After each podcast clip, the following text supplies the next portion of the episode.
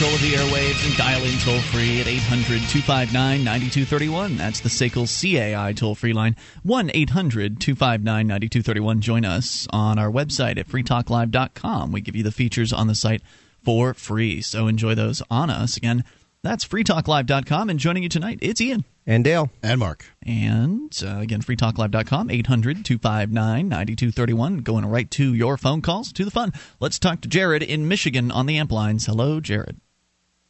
Hey, guys. What's going on? Been listening to you guys for quite a long time now. Um, I just had two quick things for you. Okay. One, um, you guys brought up Michael Savage, I think it was last week or whatever, and I laughed because actually Savage's show and you guys are pretty much the only talk radio shows I really listen to anymore. Wow. And the reason, well, I mean, you guys are very different, but I would say I agree with both shows uh, 80% of the time, you know, on different things, obviously.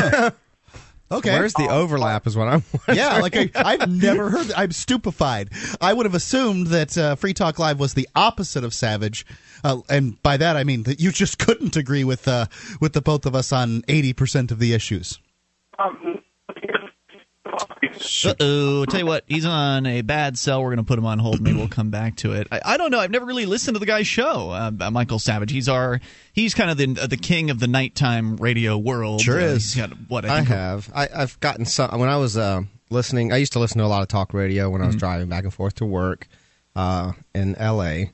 And occasionally I'd get interested enough to listen to some more once I got inside or something. And and occasionally he'd just be on. There's a station I listened to that had all the basic popular talk radio people, and I would listen to all of them. And, and occasionally he was on. I'd get very frustrated, but I'd listen to it. And Yeah, I don't. I just don't know enough about the guy. I know that he's got some sort of an obsession with uh, stopping immigration, Language, He's- culture, and borders. Yeah, that's like his big thing, and that's a huge point of disagreement. Uh, I don't know. Maybe he point, positions himself as a small government guy on a bunch of issues. I'd say he know. does. A lot of talk show hosts claim that, but I don't know if I really believe them. One eight hundred You, don't want small government if you want to just stop, uh, try to stop people from coming into this country Exactly. illegally. Well, You the, want a police the ultra conservative talk is all about you know we need to shrink government, shrink government, shrink government. Except- and the one areas that the few areas they don't want to shrink it are the areas where it's ginormous. Yep. And then that's where most of the money is going to.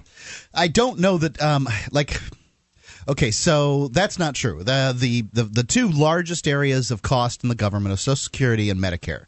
Now, these are what they call entitlements. They're not um, the discretionary spending. The military's in the discretionary spending category, and when you see the charts, and I'm sure you've seen them, where the military is half of the budget, it's half of the discretionary budget because there is no discretion regarding um, Medicare, Medicaid. I don't know about Medicaid. I can't speak on Medicaid. Medicare and Social Security. Those are separate line items on your paycheck, and they're separate line items on the federal government's budget. If you were to slash those two things, get rid of those two things, then you would see a tremendous uh, decrease in the amount of taxation um, on Americans. Well, that, that I, think we brought this up before. The problem with that is, uh, and I think Medicare, you probably got a good point there. There's a lot of money spent on Medicare, and it's like sort of unavoidable um, uh, unless they change, you know, uh, some drastic things. But the thing about Social Security is they've rated it; it's gone. You know, Yeah. so they're spending that on other things. What? Probably discretionary stuff. So Yeah, I, I, still say I still think like that. That's you know, if they raise taxes, it's because, it'll be because they've spent all of Social Security on Agreed. the military. So, um, whereas like if they hadn't rated it, then it might not be in trouble. It might be still be, you know, and I'm not, for, I'm not for entitlement programs, including Social Security, obviously. But I just, uh, I just find the big problem is that they just went and spent it and, and, uh, and now they're, now they're trying to, re, you know, they're replenishing it with, Well- they're, they're paying Social Security with, with taxes now. So, agreed. Uh, the government took a faulty program, a Ponzi scheme called Social Security, and they kicked it in its crotch and made it uh, so that it really can't, uh, really couldn't succeed by taking all the money out of it. I'll agree with you on that. That doesn't change the fact that Social Security is a tremendously large part of the taxation that occurs on Americans today. How about the military? I, I call it the poor tax. Did you not listen to what I said? no, I didn't. Okay. we just had a, a fairly elaborate conversation. Uh, yeah, but the, the heard was Social pointing- Security and Medicare, and I didn't. Hear Social Security, and Medicare, much larger, uh, you know, segments of the taxation rolls than the military. larger. Yes, the military. When you see those things where the military is half of the budget, it's half of the discretionary budget. Social Security and Medicare do not fit into the discretionary budget. Those I are see. entitlement programs. A- and you You're were saying entitled to it. It's it is a huge. It, the thing is about Social Security is it's I call it the poor tax, because they have the, you have this graduated income tax which is supposed to hit rich people more than poor people, and uh, it's a it's a ridiculous communist uh, construction. Mm-hmm. But in the meantime, you know, everyone who thinks that you know Democrats are all for poor people and everything, they need to realize that Social Security caps off at a certain income. So it's Yeah, I actually don't know what it is, but it's, it's- actually a tax on on poor people. To rich people, it caps off and they stop paying. I think it into caps off at 150,000. Please check on this. Uh, people don't don't take my word for it. But if it caps off at 150,000, what that means is if you make more than 150,000, you're not paying any social security on that. So it's only the people only the money that's made for you and your paycheck below $150,000 a year that's paid. So rich people don't pay that much more than poor people on social security. And whereas you can be really poor and not pay any taxes because you're below a certain bracket, you Yeah. I don't care how poor, dirt poor you are, you're making three thousand dollars a year. They're taking fifteen, almost fifteen percent out for Social Security. Right. It's not and, and, and some of it's coming from your employer, but that's still your money. It's your money. It's just it's just hidden from you in a weird way. It's money that's been allocated to be paid because they're employing you. That's a cost of hiring you, and it's and when when someone's figuring out their budget for hiring, you know, when they could offer you X amount of money to keep you to get you to come to their company instead of another company, that's part of that budget, and they're paying into that instead of giving it to you. I think So- we've actually got Jared back here. Uh, he had a bad cell earlier, and he's back in Michigan. Jared, go ahead. Hey guys, sorry about that. Yeah, so uh, like I was saying, you know, I started out very similar to Mark. Uh, you know, back in the day, Republicans great, Democrats bad, and I've worked my way over. I'm not quite where you guys are. Um, I still consider myself a Ron Paul style person. Um, I love the you way know, you said that. I'm gonna I'll, mi- I'll mention it when you're done. Sorry. Sure.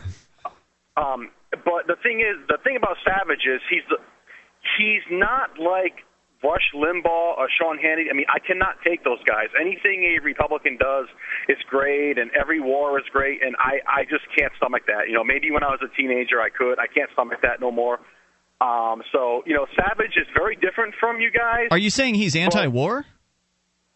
He questions Afghanistan a lot. I'm not saying he's anti-war, but he's very quick to say mm-hmm. what is the point. He points out he thinks it has to do with you know contracts and things like that, and the military-industrial complex. So there's a little bit of independent thought going on up I, there. With I'll agree with that. That he has that. he, he has independent thought. I have heard him say on the air that he's interested in in seeing the Middle East bombed to glass. Oh, boy. that's a uh, quote. um, but That's pretty warmongering. yeah, you know, I mean, but if if he's willing to question this war, I'm I'm willing to take my friends where I can get them.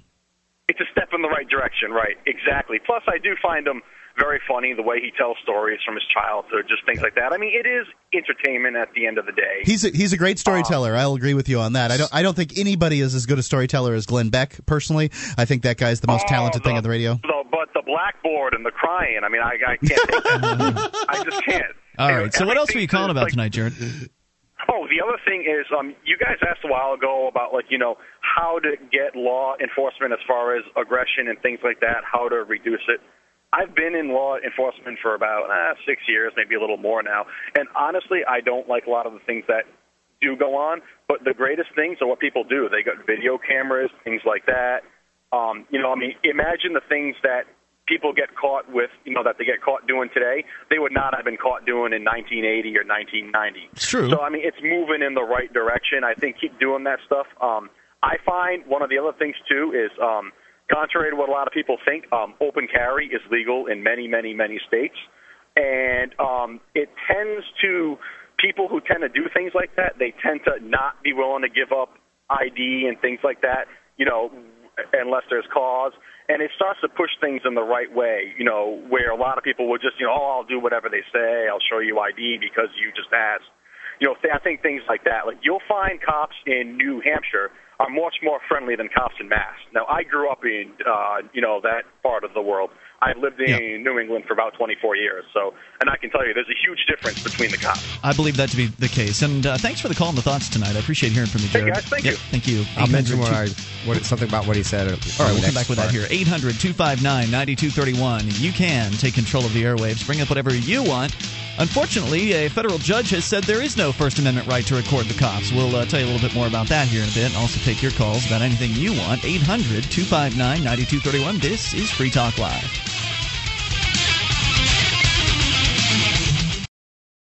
How do we bring liberty into the forefront of entertainment? How about film festivals? How about Sundance Film Festival? Pledge today to moneybomb.silvercirclemovie.com to help Silver Circle complete production by the Sundance film submission deadline. Now's your chance to spread the message. Visit moneybomb.silvercirclemovie.com through the month of January to pledge because Sundance needs liberty.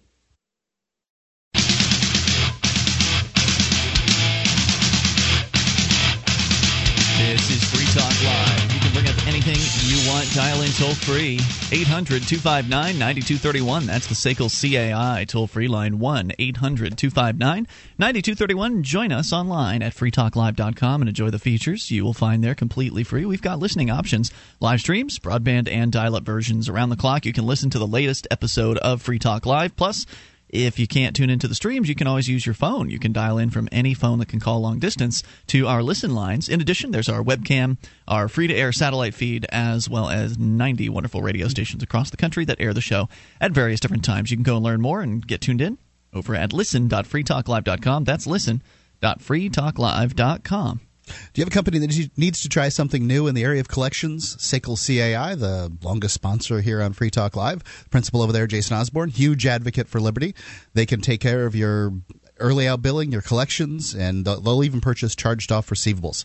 SACL's employees are training and resolving issues for your customers and treating them with respect. They know that not only do you want to collect your money, but you want to keep your clients too. SACL CAI. So you can see their banner at freetalklive.com. All right, so uh, Dale, I know that you had uh, an extra comment that you wanted to make regarding Jared's call a few moments ago. Yeah, um, I, I think I've heard this before, and it and it always amuses me a little bit. He said something along the lines of, "I'm not quite where you are, where you guys are yet." You know, mm-hmm. and he didn't agree with us completely. He said eighty percent or something. Right, not he, quite where you are yet. in our direction. He made the implication. The implication sounded like it's an inevitability. Like, well, I'm going to get there, but I'm not there yet. Like, I just can't quite agree with you, but I know I'm going to get there. Which well, is just kind of a, I don't think that's what he meant, obviously, but it, it just comes across that way, which is kind of funny. I've heard the saying that, uh, you know, what's the difference between a libertarian and a voluntarist? About six years. Yeah. Some people can move uh, a little faster along that. Uh, that particular path, and especially now with the, the internet making it even easier than before to share information, uh, it's, it's, an old saying yeah, yeah, right. Uh, so, so your thoughts are welcome. 800 259 9231. Dial in toll free here as we continue. And for those that don't know, a voluntarist is somebody who believes that all human interaction should be on a consensual basis. And that is the most moral uh, viewpoint. It's also a very practical viewpoint as well. So it makes sense that people would see that as something they want to work towards and want to understand better. You know, I don't think it's uh, it's not going out on a limb really. If you um, you know, when by saying that, what you mean is that government can't use force to implement what it wants, and that in the sense that you know it can't enforce drug laws and things like that. It, it also has some murky areas that uh, you know are kind of scary for folks, and I can certainly understand that. Um, you know, my uh, em- embracement of the ideas of voluntarism don't really have to do with today. They really have to do with the future. I believe that uh, you know in this world we're moving towards more freedom. Uh, over the last year, this world has seen actually less free, less freedom. There was just just an article on that uh, last week, but uh, you know, I think we're moving in the aggregate towards more freedom. People want customer service. They're getting communications getting better all the time, and I think we're moving to, towards an uh, an area in time when people will have not you know no government, but governments that they choose. And once you can choose a government for yourself, then you can pick a different one and things like that. It moves it into the realm of voluntary. Let's go to your calls and talk to Ray in Washington. Ray, you're on Free Talk Live with Ian Dale and Mark. Hi, guys. Ray here. Hey, Ray. What's on your mind tonight? Hey, uh, you know, the other night I got two things, but the other night when you were talking to uh, about Mama Allie and, and the situation she was going through, let me just give you some advice, hopefully to her if she's listening, of my many, many years in business, over 33 years in business, and I built product and I sold product to the customer.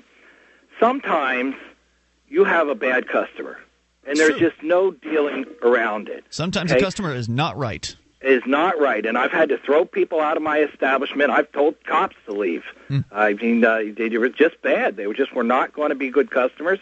Uh, you know, they you give them a price, and they say, "Well, you said something else," and it, it, it just I, I just seen bad customers, and I think what she has on her hand is what I consider a bad customer. As far as I could tell from what I was listening to, this person didn't even buy anything, did she? Well, Uh, what didn't have the referring to- opportunity to. Yeah, what you're referring to is a conflict we got into detail on a couple Yeah. nights ago, wherein somebody was uh, going to purchase something, perhaps uh, from Mama Allie and her her last Right. biscuit stand at the PorcFest, and uh, she was scared off because uh, one of her her coworkers yelled at her because her dog was getting too close to their dogs and it was creating a, a very loud situation and uh, possibly a dangerous situation, and so that uh, resulted in some hard feelings uh, by the what was a potential customer in that case. So, so as many people as this person can turn against her are going to turn against her. Mm-hmm. Okay, but the people who like her food, like her, and like the business she's done are going to be loyal customers, like the customers that I had over the years. And believe me, I built a multi-million dollar business, and I just pushed them aside. I let them just go away. I don't care. Say what you want. Let my product speak for itself, and I was very successful. So I think if she takes that on, uh, just don't worry about it. You know, I don't, I don't think she was worried about it, but No, she I think I she think she was either. I think she, you know, was as guilty as the other side of escalating the conflict, and really, that's what we wanted to point out was that escalation does not help things. It doesn't make things better, and she is involved in a in a community of people that is a little more close knit than your average business serving the public. So it and you're not going to win them all. No, that's true. That's true. There's no doubt about that. You just have to Yeah. move on sometimes. You're right. Now, in Social Security, okay, when you look at the amount of money that the government brings in, which is over two trillion dollars that they actually bring in before they borrow another trillion and a half that they don't really have, okay? When you look at the pie of money going into the government, 42% of the income comes from the federal income tax. 41% of the income comes from the federal Social Security tax. And when I was before I retired, and the last time I paid Social Security, which is probably at least five years ago, um, I paid up into uh, almost a hundred thousand, eighty-five thousand, and that was around fourteen thousand dollars a year. So a little bit better than a thousand dollars a month went into Social Security, and uh, then of course in, in federal income tax, I, you know, that went on forever. I paid about one hundred six thousand that one particular year just in federal income tax. So what I'm saying is that it, when you, we talk about the, the, the money that the military spends, the military spends out of all of the money. Okay, Social Security is a private tax that, that people are paying all on their own. Forty-two percent. The, the government is bringing in. If you took forty-two percent of say two and a half trillion, uh, so that's almost a trillion dollars alone is coming in from Social Security. So when they say that Social Security has gone broke, uh, you know, it's paying out probably most of what it's bringing in, but they sold a lot of the money, and it, it was used for other items like wars, as a matter of fact. Yeah, well, and now they've got what is it, fifty plus trillion dollars in uh, you know future liabilities for Social That's Security. right, and uh, yes, minimum, and the government, and just in IOUs to the Social Security, is over two trillion, just in IOUs that they've taken out alone. You know what they should do is they should uh, actually start a war and just send old people to fight. well, you got a good, you got a good point there. That'd but- solve their problems. That would solve a lot of problems, wouldn't it? Hey, well, Ray, the thing is, Healthcare costs, Social Security costs, I'm getting up there. Pretty soon I'll be on the front line. Yeah, yeah. Well, we'll we're we're going to go broke, guys. This is obvious. Somebody's not going to get paid. I don't know who it is. It ain't going to be Ray because I invested in them. Well, that's just So- it. We aren't going broke. I think you and I are fine, Ray. Uh, it's the That's federal right. government. I thank you for the call tonight. I appreciate take hearing care, from you. guys. Yes, sir. 800 259 9231. That is the SACL CAI toll free line. And it's true. You can't satisfy all your customers. Well, I, I agree that you can't, but I think that when it comes to uh, you know, I, I think that uh, y- y- you should bend over backwards too, uh, because You should. That's good customer it- service. It solves problems. but if Um, you're if you're bending over backwards for someone who just continues to scream at you and not appreciate your uh, your efforts, then uh, you know well, that, throw that's them out of the damn store. fictitious person, yeah. Right. Well, I've done it. Those people are real. I've worked retail, and those people exist. More coming up. You take control. It's Free Talk Live.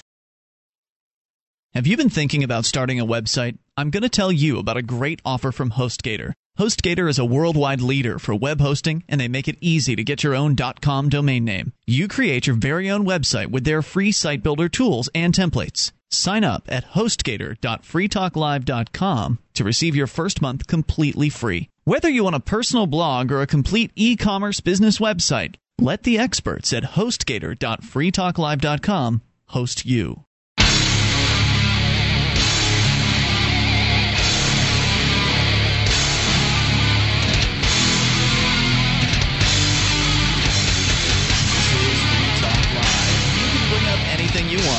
Toll free and take control of the airwaves at 800 259 9231. That's the SACL CAI toll free line. 800 259 9231. Join us on our website at freetalklive.com. We give you the features on our site for free. We've got news updates. You can get signed up and we'll keep you in the loop whenever there's something you need to know about Free Talk Live. You can follow us via email or Twitter or Facebook or any one of the above. Uh, it's your choice. You can go. Can you say the above on the radio? Because it's not like text. Yeah, I think so. Oh. Anyway, uh, any one of the aforementioned. Yeah, How about that's that? right, uh, so news.freetalklive.com. You go there, get signed up. It's all completely free. I'm willing to give you a license to do that. I mean, Oh, thanks. I appreciate problem, yeah. Have you ever considered taking your case to court without an attorney?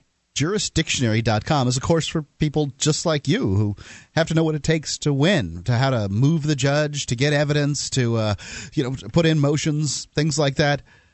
You can check out Jurisdictionary uh, at jurisdictionary.com. It costs less than an hour with any good lawyer. It works for both plaintiffs or defendants. It's so easy, the average eighth grader could go through the complete four CD course in a single weekend. You can get it at jurisdictionary.com. If you're going to go to court, um, if, well, fir- first off, well, you know, one thing you need to do is you, you can't just stand by and let the government get away with everything. So you need to take them to court.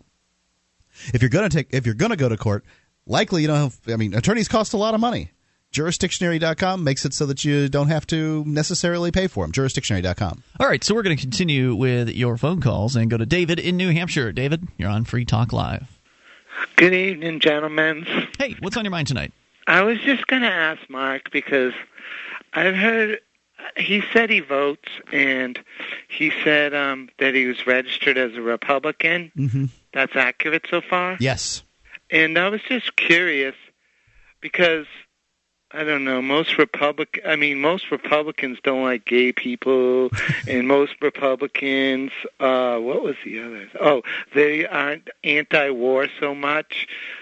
So I was just wondering what makes him a Republican, and I wish more Republicans were like him. I think I think part of them them not being anti-war is them being apologists for Republican candidates, and which is you know you see the exact same thing happen if someone happening if someone is a Democrat they might be anti-war, but if their candidate is doing it, they're going to make excuses for them. Gonna, no, I don't like what he's doing, but you know, well now that we're in there, we have to win. So Right. you know, people say that people said that for Bush at the time, and like, yeah, he made a mistake. We shouldn't have gone in, but now now that we're there, we got to win. And they're saying the same thing about Obama. Yeah, but a lot of Republicans seem to have a real bloodlust, like a real. Oh, yeah.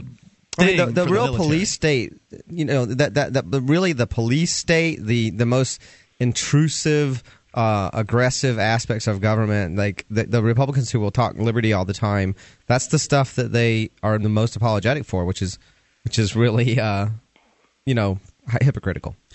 So you know, um, I was uh, I've been a Republican, you know, most of my adult life. Uh, you know, when I started thinking about these things, I, that, you know, that that was the position I took, and I was, you know, the Rush Limbaugh kind of Republican for quite some time. I was in support of going in, uh, you know, after uh, Saddam Hussein and for Osama bin Laden. Both of these I was in support of.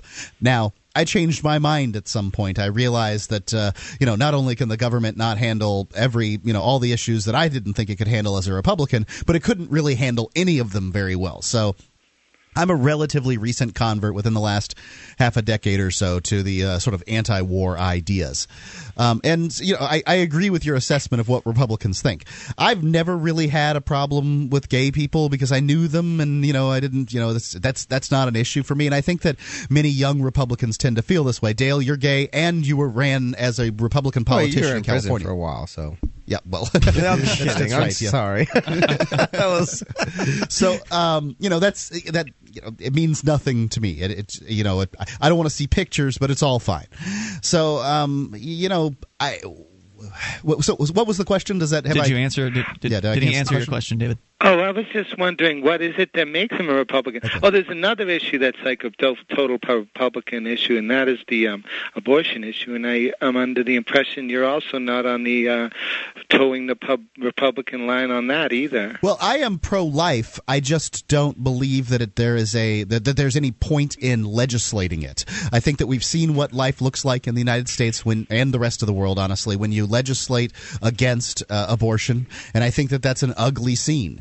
I don't think people should do it, but I don't think people should do a lot of things that I don't think should be illegal. That's me too. I, I think what, what you're talking about is why are Republicans? Why do they seem to be predominantly anti-gay and anti a lot of a lot of certain things, and the whole religious right getting involved with the Republican Party. There's a sort of a history there that started with Bush one right after Reagan.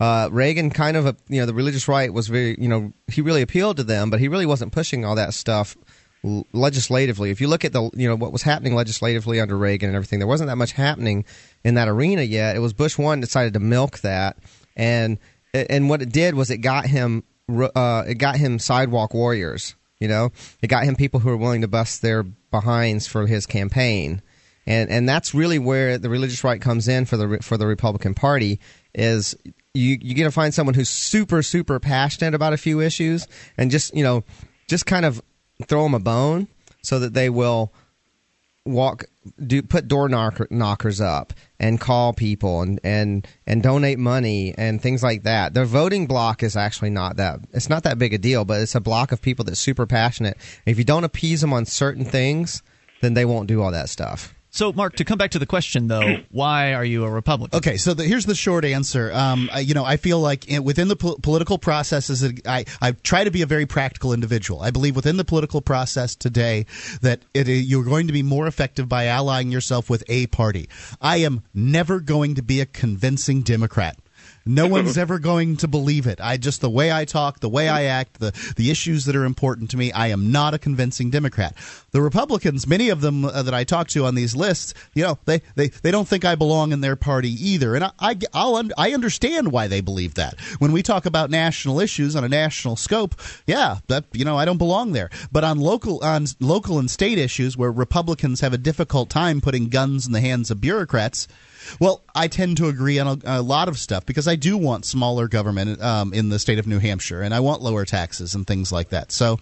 Um, the reason that I registered Republican rather than being, uh, you know, no stated party or something like that, which is what they call it here in New Hampshire, was because I want to be able to run for the Republican Party apparatus. I feel that I can have the uh, the most effect for the least amount of invested time within the uh, the party itself. Well, the good news is uh, that up here, as part of the Free State Project, we've got people who've come in and have gotten involved in both the Republican and the Democratic uh, parties. So eventually, what we may end up uh, have happening, and I think this has actually happened on the Republican side, is where two Free Staters will end up running against one another in some sort of a I don't know whether it be an election for a party position or an election for an actual elected position, that's a good uh, situation to have happen where there are so many liberty activists that are involved in one or both parties to where they are able to essentially take some sort of uh, level of control over both of the political party apparatus. I mean, it'd be great if the libertarians could could have a shot, but in most places it's impossible. First, to, you've got to build the Libertarian Party,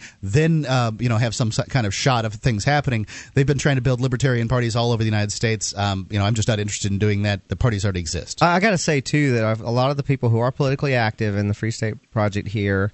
Um, they, I, I've heard this many times, and I have come to believe that, that there's a, a, lot of truth to it. That the Republicans in New Hampshire really are a different. In general, they're a lot different than the national Republicans. The Democrats are different here too. I yeah, mean, they, they, a lot of them own guns, just as an example. Yeah, that's true. So, well, I would say the Republicans here are not so much religious right Republicans. They really are, you know, less intrusive government, small government type Republicans here. They're more libertarian leaning. So, uh, so basically, the answer, Mark, is you just feel more comfortable there. That's it's kind of your roots. Uh, you Nobody's going to. Uh, I, I, believe that yeah. a, a, party is uh, working through a party is the most efficient way to, to go about it. I'm never going to make a convincing Democrat to any Democrat. So there you, know, go, David. There you go. Does that help? Thanks. Yeah, that's that's great. I wish there was more Republicans like him. Well, there, there will be one of these days, you know, as more uh, liberty activists move here as part of the Free State Project and more Democrats as well.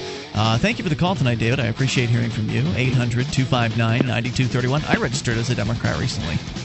It's so funny. A Democrat and a Republican on the same show, and either of them believe in their party lines. You can take control of the airwaves and bring up whatever's on your mind. Toll free number 800 259 9231. This is Free Talk Live. This Your Family Today tip is brought to you by Lil Drums. Every bit as fun as a full size Nestle drumstick cone and definitely cuter. Visit us at drumstick.com. Vacations are all about family time, but you don't have to leave home to have fun. Take one weekend a month and devote it to family activities. Pull out the board games and puzzles, serve up some treats, or have a picnic. Even without leaving home, you'll feel like you've really had some time away. For more tips like these, visit us at parenthood.com slash your family today.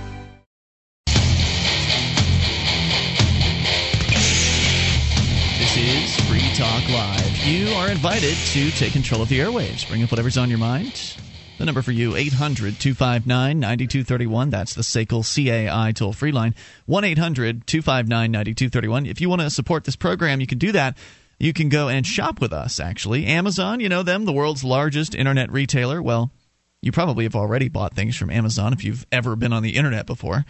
and you know it's a great experience. I mean, they've got great prices, a huge selection, and free Super Saver shipping on a lot of their brand new items. Even offer used items as well. And we've got a special portal that we've set up that when you enter through, it actually allocates a portion of your purchase price to go to Free Talk Live. So when you're going to shop at Amazon, just remember to enter through shop.freetalklive.com. That's shop.freetalklive.com. And Free Talk Live is brought to you by the Porcupine Freedom Festival, the Free State Project. Uh, PorcFest 2011 is coming up. It's going to be June 20th through the 26th. And it's going to be an absolute blast. There are going to be all kinds of uh, reasons to show up, but the number one reason is to uh, to be with hundreds of other like-minded, liberty-oriented people. Free Talk Live will be broadcasting live, and it looks like we're going to do the whole week uh, at this point, so that's going to be pretty cool. You can go to porcfest.com to learn more or look for it on Facebook. And of course, the Free State Project uh, brings you the Porcupine Freedom Festival, which is a movement of thousands of like minded, liberty oriented people all converging on New Hampshire in order to get active and achieve liberty in our lifetime or get as darn close as we can. Go to freestateproject.org to learn more about that as we go to your phone calls and talk to. I believe we have Liberty in Florida. You're on Free Talk Live, Liberty. Hello. Hi. Yes, this is Liberty BG Ordeal. How are you? Uh, just super. What's on your mind tonight? Oh well, I wanted to talk about the uh, the weapon system called uh, Star Wars. Uh, Okay. It was dubbed by Reagan as the Star Wars weapon system, Mhm. and um, it, it's actually the Black Wars weapon system. And what it is, it's black operations, and what they call them is psyops, psychological operations. And I thought it was a I've done absolutely. I've done five years of in-depth research, and I used um, everyone's information that I could find, and I went um, and I, I, I logged on to most of the institutes uh, around the world, and uh, all I had to do was just translate the site with uh, Google Translator. I don't know if I could say Google, but I went ahead and said it anyway. And um, it, it, yeah, it gave me plenty of scientific information, and I just took day and night, just kept studying and studying, and I found information that would at, will absolutely blow your mind. You will not forget this information. Okay. Are you ready? I guess. Hit me. Okay, the bottom line for the psychological operation and the use of scalar electromagnetic current weapons on every single human, animal, plant, and being on the entire face of the planet is to create the perfect bioengineered creature of many types. So They've let me see if I let me see if I'm following you here. You're saying that there's some sort of plot to zap people with some kind of a weapon from a satellite and Correct. create a new creature from that. Uh, collect well, the algorithms. What they did was they collected the algorithms, and with the collection of What algorithms? algorithms, Did they? algorithms are language, they're linguistics, and it went into an interface. All the information But was how- live streamed did into an interface. Did they collect them through the satellite? The satellite beamed them down Correct. and shoot the uh, now exactly what Right. shot the uh, logarithms back up? It- it's device? all uh, they call it a Twix. a Twix. A Twix. Um, that's candy the old old word, uh, old espionage type word, and Uh-huh. and that word means send and receive. So it, as soon as they were able to put a satellite on the ground, and You so you don't put- satellites were not satellites on the originally in the air. You- They were by originally on the ground. by definition, you cannot have a satellite on the ground. Uh, Yeah, exactly. That's what's called black operations. What they Do you do know is what? A, can you define for me what an algorithm is? Because I know the definition of an algorithm. I want to Um, hear your definition of it. the the algorithms are the languages of anything that can speak a language. For example, No, no, uh, that's a that's cell- not what an algorithm is. That's not what an algorithm is. You'd think after if five years of in-depth wave- research, you would have learned what an algorithm is. No, an you're talking about algorithm in mathematics, computer science, and other areas, an algorithm is an effective No, I'm- method I'm for using- solving a problem. It's like a Right, it's like using- a I'm using formula the for term- something. Exactly. It's a Yeah, you're formula using it for wrong. language. No, but I'm using the same way the military uses it on their military websites. And that's why I wanted to keep it as their language.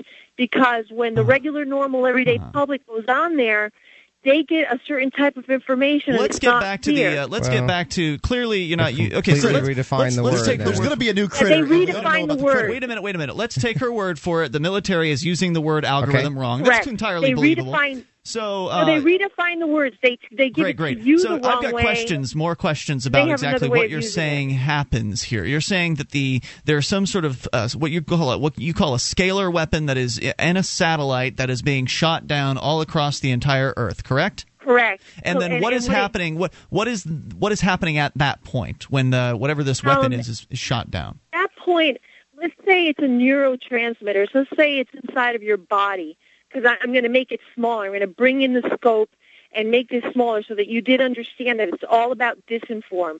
So you get a certain amount of information, and it's a certain amount of You are information. not. Uh, you aren't making sense yet. yeah, you- a neurotransmitter is like a chemical in your brain. So, so say it hits a Or a- neurotransmitter. Neurotransmitter itself is a part of the cell, and when the neurotransmitter speaks, it can actually speak. It trans it transmits this little wave inside, and it's actually called a WAV, but let's call it a wave. It puts out this wave, this signal, an electronic signal, and that's picked up by through an, the electromagnetic stream that's naturally in the air. Correct? no, the I don't Van know what you're belt- talking about. They don't really get that Van- far Van out of your head. belt No, it's not a strong Okay, enough so- signal to go back up to a satellite. yeah, I'm sorry. Not, not even close. Not unless I wear You my put it- little. But Uh, actually- there's, there's a little bit. little- You, you can get a little bit of uh, you know, when they put those electrodes right on your skin, you can pick up some, you know, yeah, waves. that's why I said. but uh, but not I to a satellite. It's not that strong. Yeah, no, wait, hold on. I'm telling you that it's not what we think it is. It's quantum. Eh, They're using quantum science. So every ah, time see, we, all the rules have changed. Yeah. It's quantum. Now, well, the, the great thing about talking about quantum science is most people haven't studied it, and so you can't really. So you can claim all kinds of things with quantum science, Look, what and I no said one about can question it. we have about a minute left to find know. out what kind of critter. Yeah, you got a minute to get it out. I, I have to hear about the quantum, critter. Quantum science. With the quantum no, science. no, no, I don't want to hear was- about quantum science. I want to hear focus. about the, the critter they're making. Yeah, there's Focus no time like to explain how it works. Just Critter. what's the critter? focus like a scalar weapon and answer the question.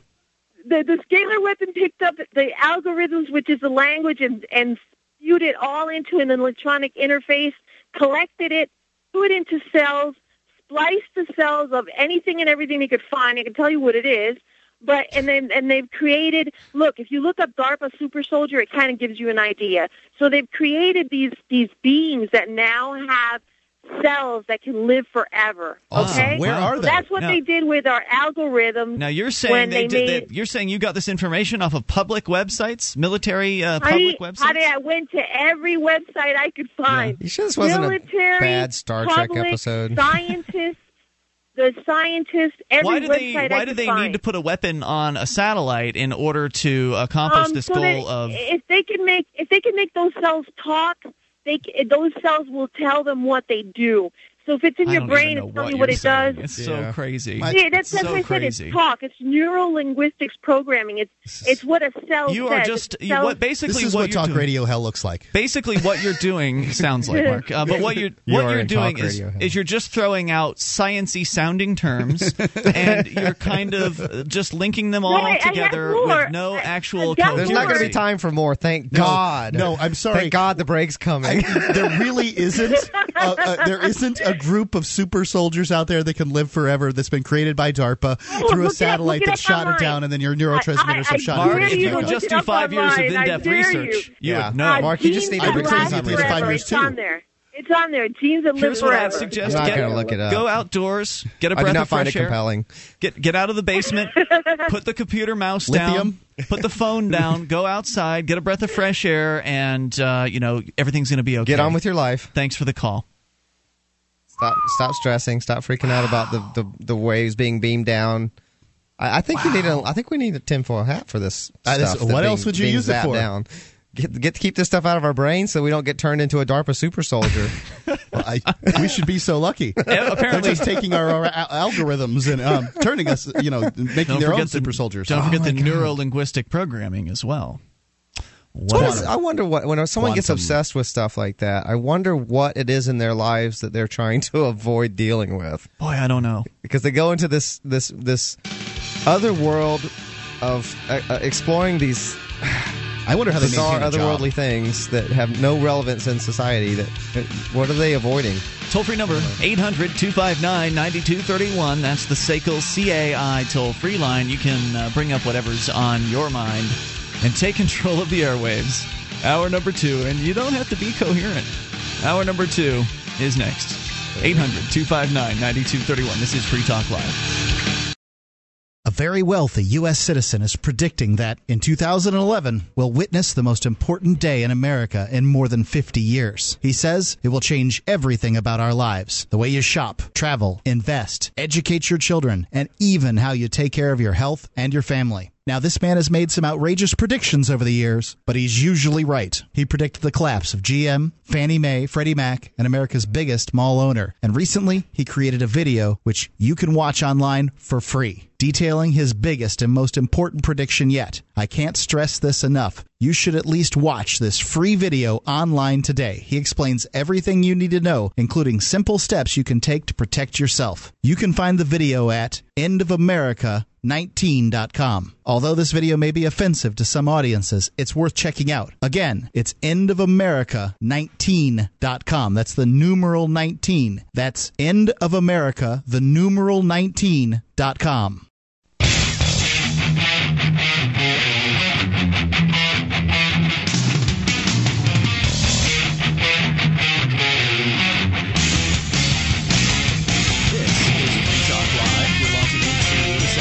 program. Dial in toll free and take control of the airwaves at 1 800 259 9231. That's the SACL CAI toll free line. 800 259 9231. Join us on our website at freetalklive.com. We give you the features on the site completely free. So enjoy those on us. Again, that's freetalklive.com. Joining you this evening, it's Ian. And Dale. And Mark. And by the way, uh, Dale, you do have your new website online. We talked about it last week, and it was iffy as to when it would be up, but it was up no It's- later than Sunday. It's um it's it's almost ready to actually transfer the domain over and everything. So it's going to be up before the next show. If you go to flamingfreedom.com, there is something there. Like you can Uh, go. there's something there, and you can download the first show. But the the new website that we're developing right now and that's almost done is is not quite at Flaming Freedom yet. Cool, but it's up and running as opposed to last week when uh, it was not. So uh, folks can go there That's true. now. Yes, you can go there. You can download the first show, Which is the show, the first show being Prometheus Unbound, your new show. Prometheus Unchained. Oh, excuse me. It's un- okay. Damn it. Uh, it's it's I, I, I say it too. Still, I'm Do gonna you? have to break myself. Prometheus Unchained. Um, the first episode is downloadable from that site, so you can go to PrometheusUnchained.net or FlamingFreedom.com. I think I'm just going to tell people FlamingFreedom.com. Mm-hmm. I like that Easy one. to remember, easy to spell. yeah, and it really tells you a little bit more about what the show is about. I guess so. uh, but we do talk. We talk about what the show's about in the first show, and then Yeah. we talk about where the name came from, and then we address some issues, gay marriage, and and a local issue, and how we dealt with it in a libertarian fashion, and Yeah, so like it's a that. it's a show that focuses on it's got a primarily uh, LGBT focus. a, That's uh, right. Gay Lesbian, friendly. gay, bisexual, transgender. We're basically we're, uh, we're focusing on those issues and uh, attacking them from a libertarian perspective. It's going to be a weekly show, and the first show is up. You can go to flamingfreedom.com to download the very first one. Right. All right. And there's gonna be a, I a called really in. there's gonna be a nice yes, Mark called in. There's gonna be a really nice website up before the next show this Sunday. The, the new site will be up, and it'll be there'll be a lot more going on at that site. Right now, it's just kind of a placeholder where you can download the episode, uh, but the new site will be up very soon. All right, so we're going to uh, get here to in a moment. We'll tell you about the government uh, federal court saying that there is no First Amendment right to record the cops. We'll uh, explain what that means here in a little bit. Also, take your calls. So let's go to the phones and the fun. First, we'll talk to Vetter, listening in Florida. Vetter, you're on Free Talk Live with Ian Dale and Mark. Vetter in Florida, going once. Vetter in Florida, going twice. All right, well, maybe we won't talk to Vetter. 800 259 9231. Radley Balko reporting over at Reason.com. Federal District Court Judge Suzanne Conlon has dismissed an ACLU challenge to the Illinois law that makes recording someone in a public space without their permission a felony, punishable or punishable rather by up to 15 years in prison. We've talked about this law in the past. It's Illinois and Massachusetts have two of the worst uh, so-called wiretapping laws on the books. Yeah, as if recording a cop has anything to do with tapping a wire. The uh, Balko points out that as I've reported here, the law is used almost exclusively against people who attempt to record on-duty police officers, and the ACLU is seeking declarative and injunctive relief to prevent the police from arresting workers and volunteers who plan to record police at an anti-war protest this spring. As I wrote in my feature story, The War on Cameras, there's a strong argument that this is a news gathering function protected by the First Amendment. But Conlon doesn't agree. See, the ACLU has not alleged, this is uh, apparently an excerpt from her decision. The ACLU has not alleged a cognizable First Amendment injury. The ACLU cites neither Supreme Court nor Seventh Circuit authority that the First Amendment includes a right to audio record.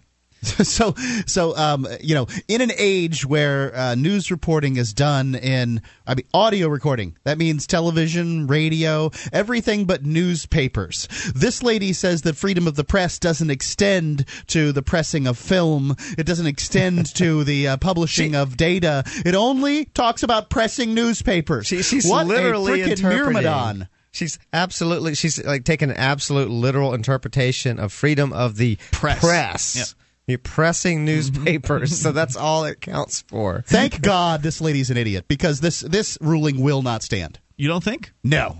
This is stupid. The ACLU intends to audio record police officers speaking with one another or police officers speaking with civilians. The ACLU's program only implicates conversations with the police officers. The ACLU does not intend to seek the consent of either police officers or civilians interacting with police officers. Police officers and civilians may be willing speakers with one another, but the ACLU does not allege this willingness of the speakers extends to the ACLU, an independent so third party. Their willingness comes uh, comes uh, along when they stand on public property. When you're having a protest, you're on public property. Police officers are public employees being paid on public money, working on public time if you're on the job, you're on the record. But it, civilians, I think, as far as I'm concerned, if you're in a public area and it's obvious you're being recorded, I can see a problem with hanging a microphone in a tree or something like that, where people uh, might be uh, have the expectation that they have privacy, but they don't have the expectation that they're actually talking in private if somebody's standing there, you know, being clear that they're mm-hmm. recording them.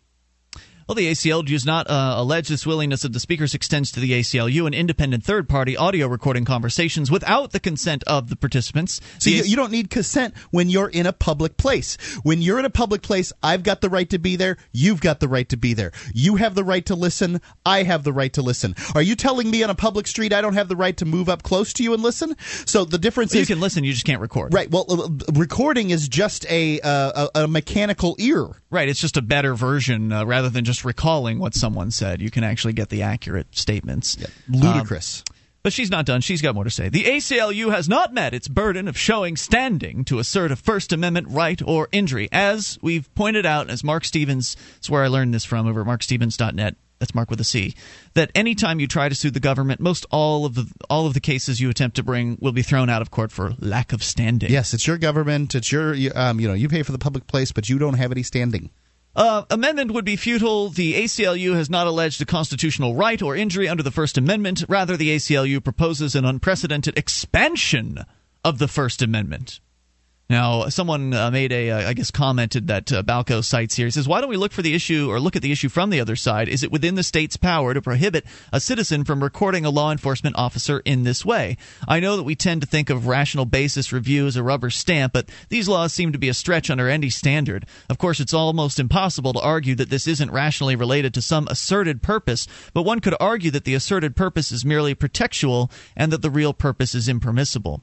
Balko continues that the government can certainly certainly provide a rational basis for forbidding the recording of private conversations without the consent of all parties. But it would be interesting to hear the state's rationality for requiring the consent of anyone whose voice might be picked up before making a recording in a public space. What inherent or what a rather interest does that law serve? Certainly not privacy, given that there's no expectation of privacy in public spaces. I suspect we'll be seeing more from this case, as well as more challenges to the Illinois law, particularly if and when Christopher Drew and Michael Allison become the first people convicted under it.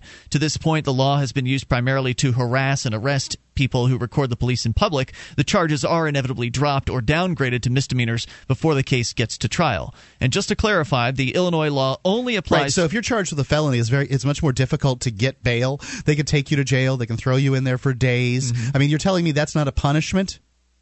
I mean, Just- that's punishing somebody for recording a police officer before they go to trial. Of course. that's how they use this. They they should be releasing them immediately after arrest because it's obvious a person who uh, is recording a police officer is not a a flight risk or b a danger to society. Just to clarify, the Illinois law only applies to audio recording, so security cameras, which generally don't include audio, aren't in violation of the law. If you used an application on your smartphone that only recorded video, you could also presumably record police without being arrested under this law, although they could always arrest you for interfering with a police officer or some other catch all charge. The Illinois law also includes an exemption for law enforcement, so uh, police recordings without permission of the person being recorded are entirely permissible. So basically, uh, Balko points out that uh, this law essentially exists to protect the government people, specifically the police, Sure. from uh, being recorded by any member of the public. And that there are now a couple of cases that are working their way through the Illinois court systems that have not had their uh, charges dropped to, from felonies to misdemeanors. So there, there may very well be a conviction uh, coming soon in this uh, in the, under this particular law. And the ACLU uh, has been basically kicked right out of court here in this uh, in this case. Illinois is trying its very very best to become the most tyrannical state in America. Yeah, if you love freedom, uh, you probably shouldn't be there. Because why do you want to challenge this particular law there? There's no reason to stay there. They they're, just increase. They're going to increase their income tax by 66 percent. I mean, the, the whole place is is an anti-freedom place. Get the heck out. If you love freedom, come to New Hampshire. Join the Free State Project. 1 800 259 9231. Uh, Here, the cops don't mind. At least here in Keene, they don't seem to mind being recorded. They're pretty much used to it at this point. More coming up. It's Free Talk Live.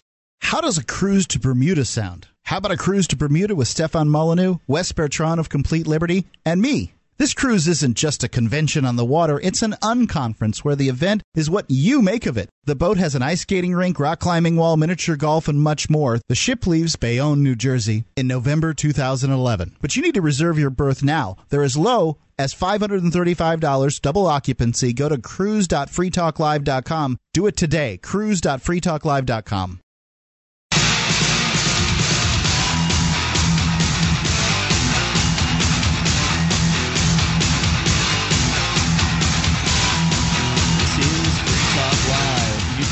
toll free, take control of the airwaves. 800 259 9231. That is the SACL CAI toll free line. 1 800 259 9231. Join us online. FreeTalkLive.com, the place to go. The features there, free. We've got a lot of them. In fact, the Shrine of Female Listeners is there with dozens of ladies who've taken the time to send in their validated photo or video showing they are listeners of this program. You can go to shrine.freetalklive.com and see it for yourself. If you're a lady listener, you can learn how to be part of the Shrine. Details are at shrine.freetalklive.com. Intern for Liberty. Make a difference, get experience, and get paid. The Institute for Humane Studies is seeking undergraduate, graduate, and recent graduates for its summer internship programs. They have internships in all kinds of journalism. Graduates have gone on to ABC's 2020, The Financial Times, Washington Post, Wall Street Journal, The Economist, many more. And in public policy, whether uh, you know whether in Washington D.C. or think tanks around the United States, the internship includes a generous stipend, housing assistance, career workshops, training throughout the summer. Visit libertarianinternships.com for more information. You can sign up there to receive updates and get reminders. This is a great opportunity for college students and recent graduates at libertarianinternships.com.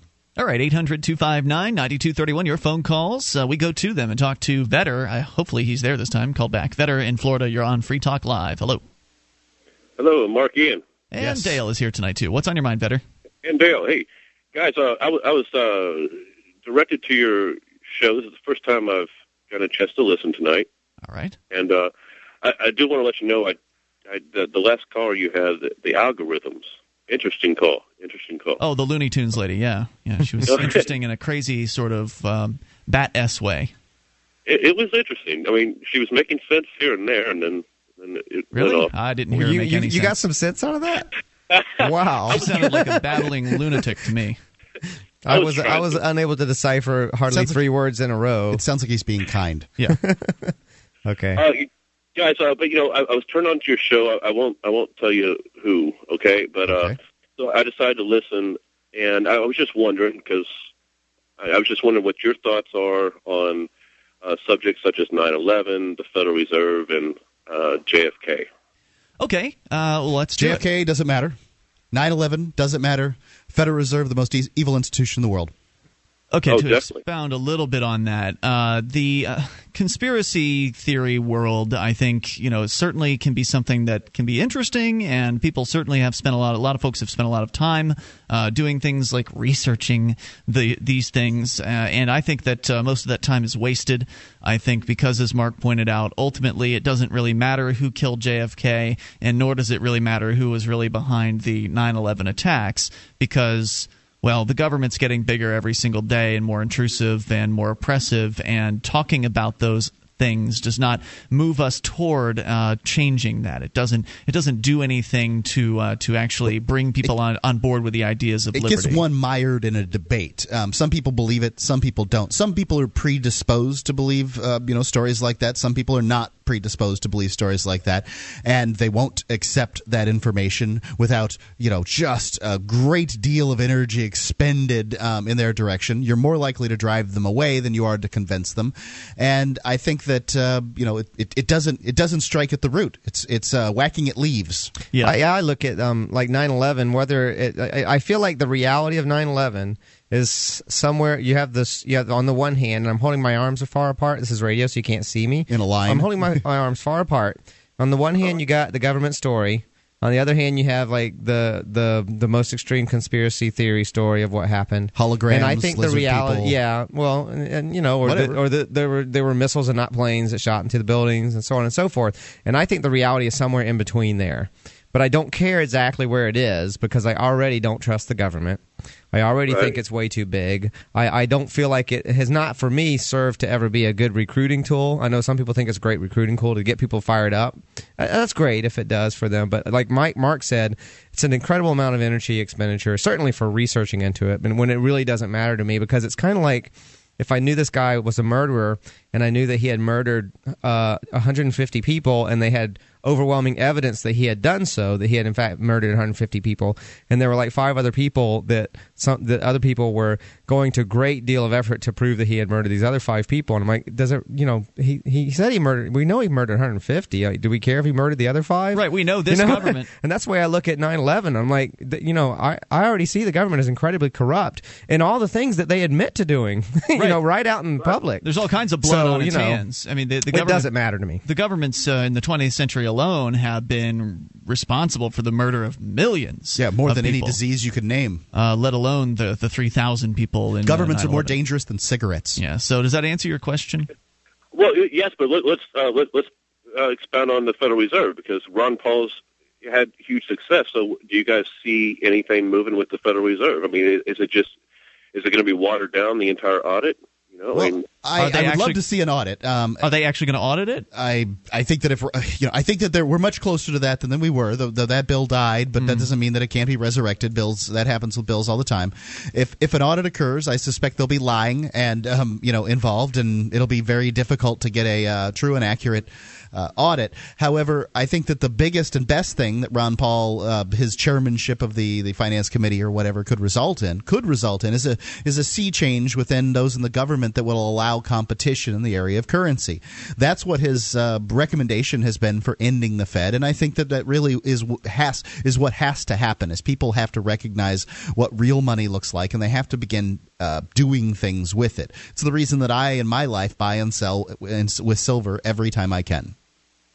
I, I totally agree, guys, and I, I appreciate that because uh, I try and make people understand that there, there's no way to get out of debt if we still have the Federal Reserve. There, you know, people just don't understand that. Well, the federal government's debt is not your debt. I mean, they'll try to put it on you and your family. It'll and affect certainly you. threaten and things like that. Yeah. But uh, you know, just uh, first Well, the first I mean, step is to not to get accept it that way. I'm sorry. Go ahead. Right. Prepare Right. uh, the best thing we can do is prepare as individuals for what the impacts of what that's going to do to our economy and different things like that But um, but you know, those of us who know who see what's going on for what it is, think are the best equipped to prepare ourselves for that. Well, and one of those ways you can prepare yourself is by doing, as Mark said, business outside of the Federal Reserve note, uh, maybe engaging in using some sort of alternative currencies. Uh, unfortunately, we've seen that the feds are more than happy to crack down on any alternative currency that uh, can prove itself as successful as they did with the Liberty Dollar a few years ago. But maybe we will see a more successful, uh, kind of like decentralized alternative currency where it's much more difficult for the feds to come in and, and try to confiscate it all from one vault because it's in multiple vaults and multiple secret locations or or whatever. So we're starting to see some uh, innovation in those areas up here in New Hampshire as part of the Free State Project. And and if you're new to the ideas or if you're new to the show, you probably haven't heard, have you heard of the Free State Project yet? No, but I, I know the live free or die state. Yep, that's New Hampshire, and that's why New Hampshire was chosen as the state, the destination state for the Free State Project. So if you love freedom and you love the ideas of uh, individual liberty, then this is uh, the place to be. If you love the idea of alternative currencies, uh, this is a place that is packed full of people that have an appreciation for that. Hundreds that of are creating new ones. Yeah, and are actually in the process of making alternative currencies. I'd recommend you visit freestateproject.org to learn more. And thanks, Vetter, for the call tonight. I appreciate hearing from you. 800 259 9231, the SACL CAI toll free line. If you want to see some change in the, the area of the money that we use, it makes sense to get together with other people that want to see a similar change. Other people that understand the ideas of freedom. 800 259 9231 because you can't count on the feds to make anything better. It's Free Talk Live. Do you have a product or service that you can sell to a national audience? Free Talk Live is a nationally syndicated talk show on more than 80 talk radio stations from Alaska to Florida. We've been named to Talkers Magazine's Heavy 100 list. That's the 100 most important radio talk shows in the nation twice. And the number one political podcast on podcastawards.com four out of the last five years. You can have access to our 80 plus stations and our large and loyal podcast audience for as little as $500 a month. Contact me, Mark, at freetalklive.com.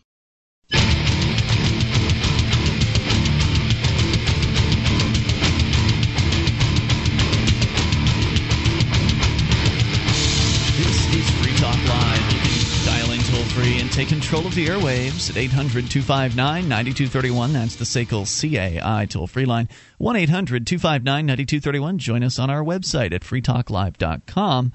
We've got a bunch of features there, and we give them all to you. It's completely free, unlike those other talk show hosts that want to charge you for accessing their sites. You can go to freetalklive.com and enjoy the features there. One of those features is our webcam. You can watch, listen, and interact because our chat room is built into the same page as the webcam. Go to cam.freetalklive.com to do all that for free. That's cam.freetalklive.com. It's brought to you by Memory Dealers. That's right. On Cam, you can uh, see Ian's giant hair. Memory Dealers. he needs a haircut so bad. Yeah, you keep saying that. I you think- seem to be obsessed with my hair, Mark. I think that Giant hair. I think that Ian. I thought you were contemplating growing it out. Yeah, I am. Okay. And in order to do that, you have to grow it. so it Mark, out you're gonna have to get over it. I, it's, it's not really taking up that much of my time. Just when I look at you. He at mentions it every single day. every time I look at you, I think, "Wow, you need a haircut."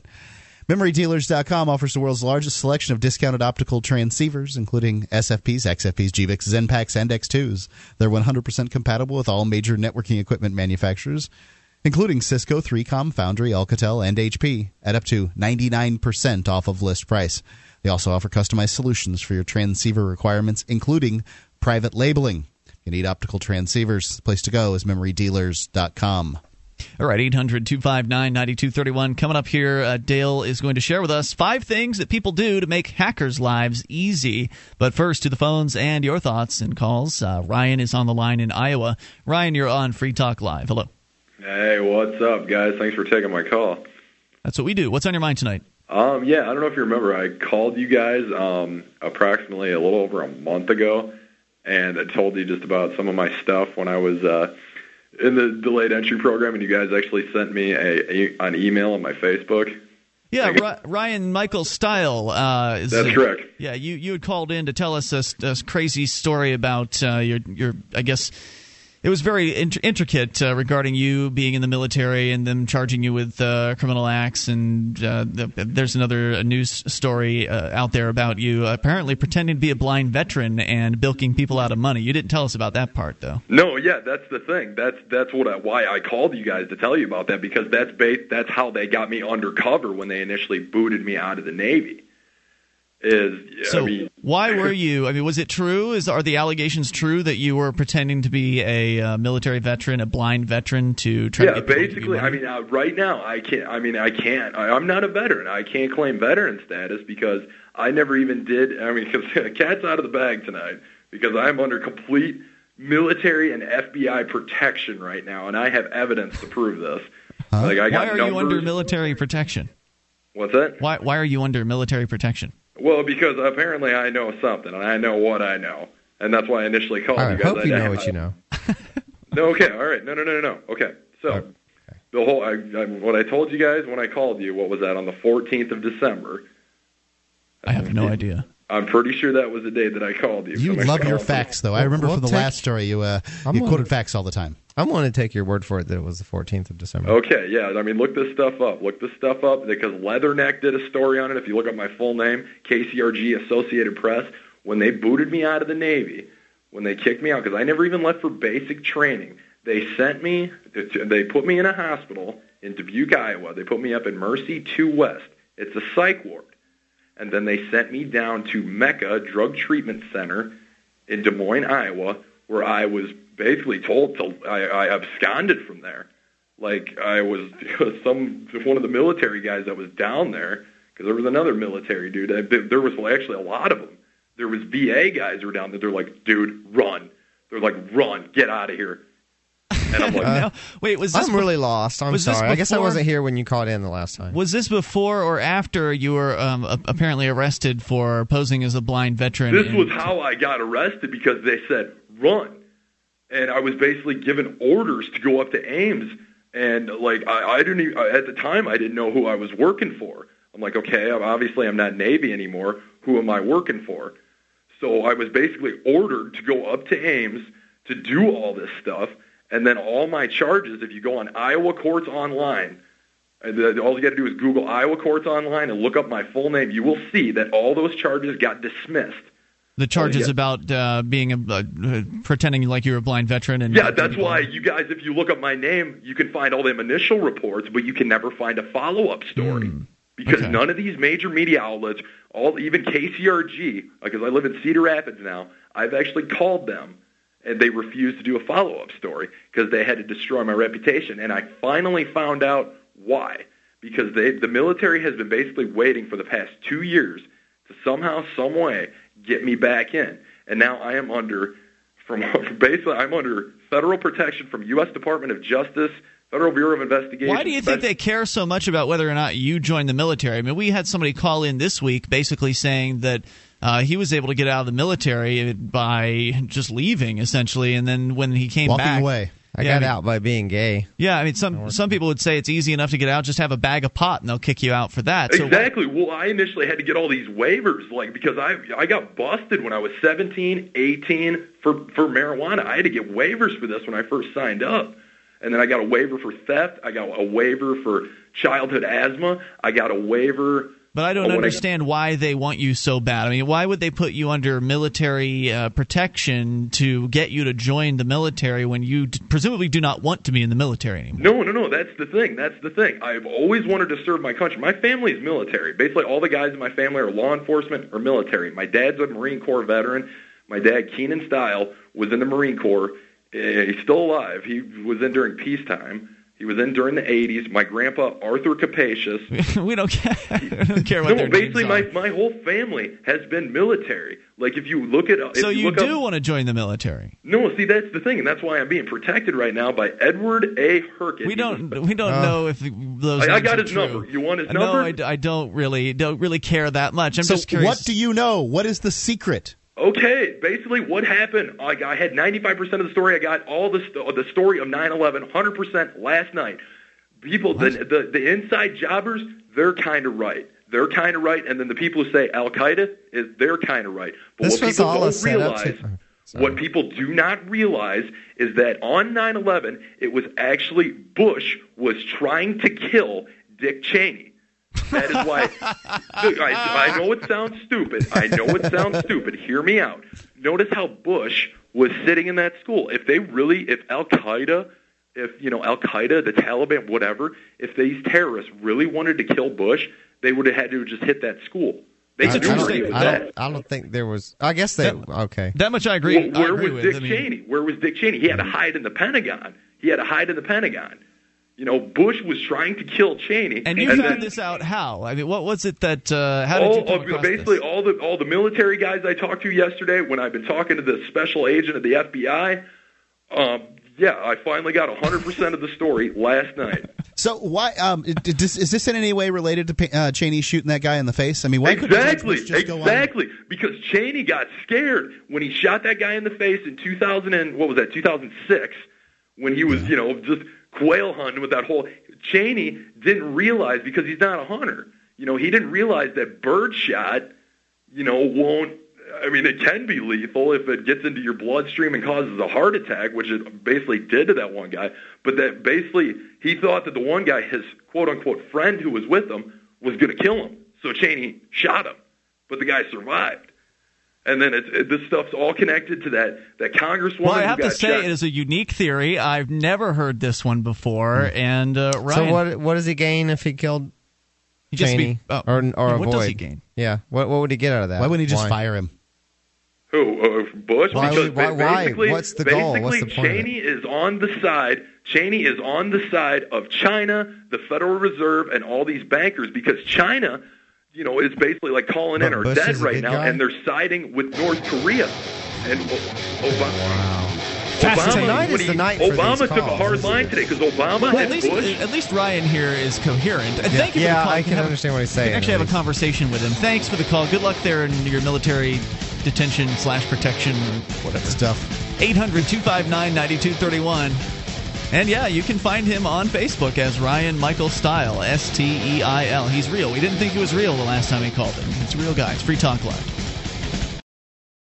Become a Free Talk Live amplifier for just $3 per month. You'll get perks and you'll help us free more minds worldwide. Visit amp.freetalklive.com.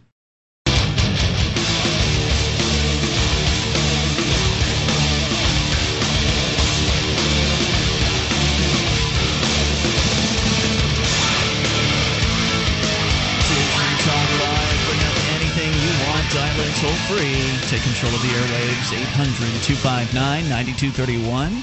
That's the SACL CAI toll free line. 1 800 259 9231. You like the show? Want to help support Free Talk Live? Well, you can do that by becoming an amplifier. Just go to amp.freetalklive.com. You will get access to a few special perks that only uh, amplifiers get, like the AMP only call in lines, the AMP only forum, and AMP only podcast, which is uh, absent the usual podcast commercials that you hear when you listen to our regular podcast. So go to amp.freetalklive.com. Now, of course, we do have a bunch of archives up on the site, and uh, you can download those anytime you want. They go all the way back to 2006, and those are free thanks to HostGator.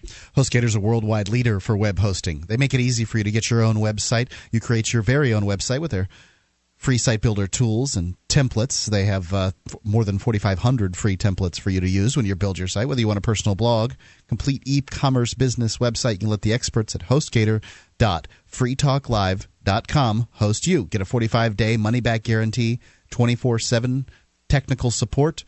Uh, they even give you a $100 Google AdWords credit, plus your first month completely free at HostGator.freetalklive.com. All right, so 800 259 9231 is the number here, and you can bring up anything. We are going to, in uh, just a moment, tell you about uh, Dale. you you're going to share with us five things that we do for making a that make hackers' lives very easy, and then coming up also. Uh, there's been a lot of controversy apparently regarding a new uh, show on MTV, and the Parents Television Council is having a conniption. We'll explain what that's about. But uh, is this your is your piece from Cracked.com? Yes, it is. All right, Dale, go for it. Because it's the most reliable source of information on the internet. I don't know. I kind of stick Well- to the Onion for reliability, but Oh, Cracked is pretty well, good. They both got a lot going for them. Yeah. Okay, so five things we all do that make hackers' lives incredibly e- easy, and it's by Stuart Bentley on on Cracked.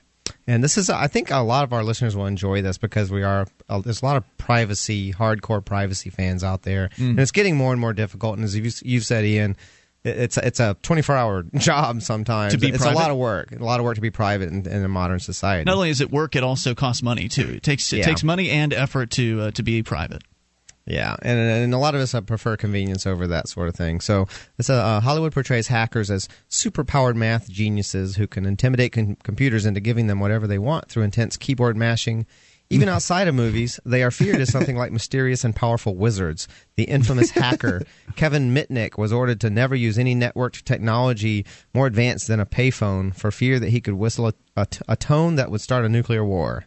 But in reality, Well, wait a second. Yeah. I, I um, you know, so I spent uh, nine years in prison, Mm-hmm. and I can tell you they wouldn't let inmates anywhere near computers because of the War Games movie. Essentially, Mm, Yeah, yeah, yeah. It's it's it's it's irrational like notions of what it really means to be a, a hacker, so to speak.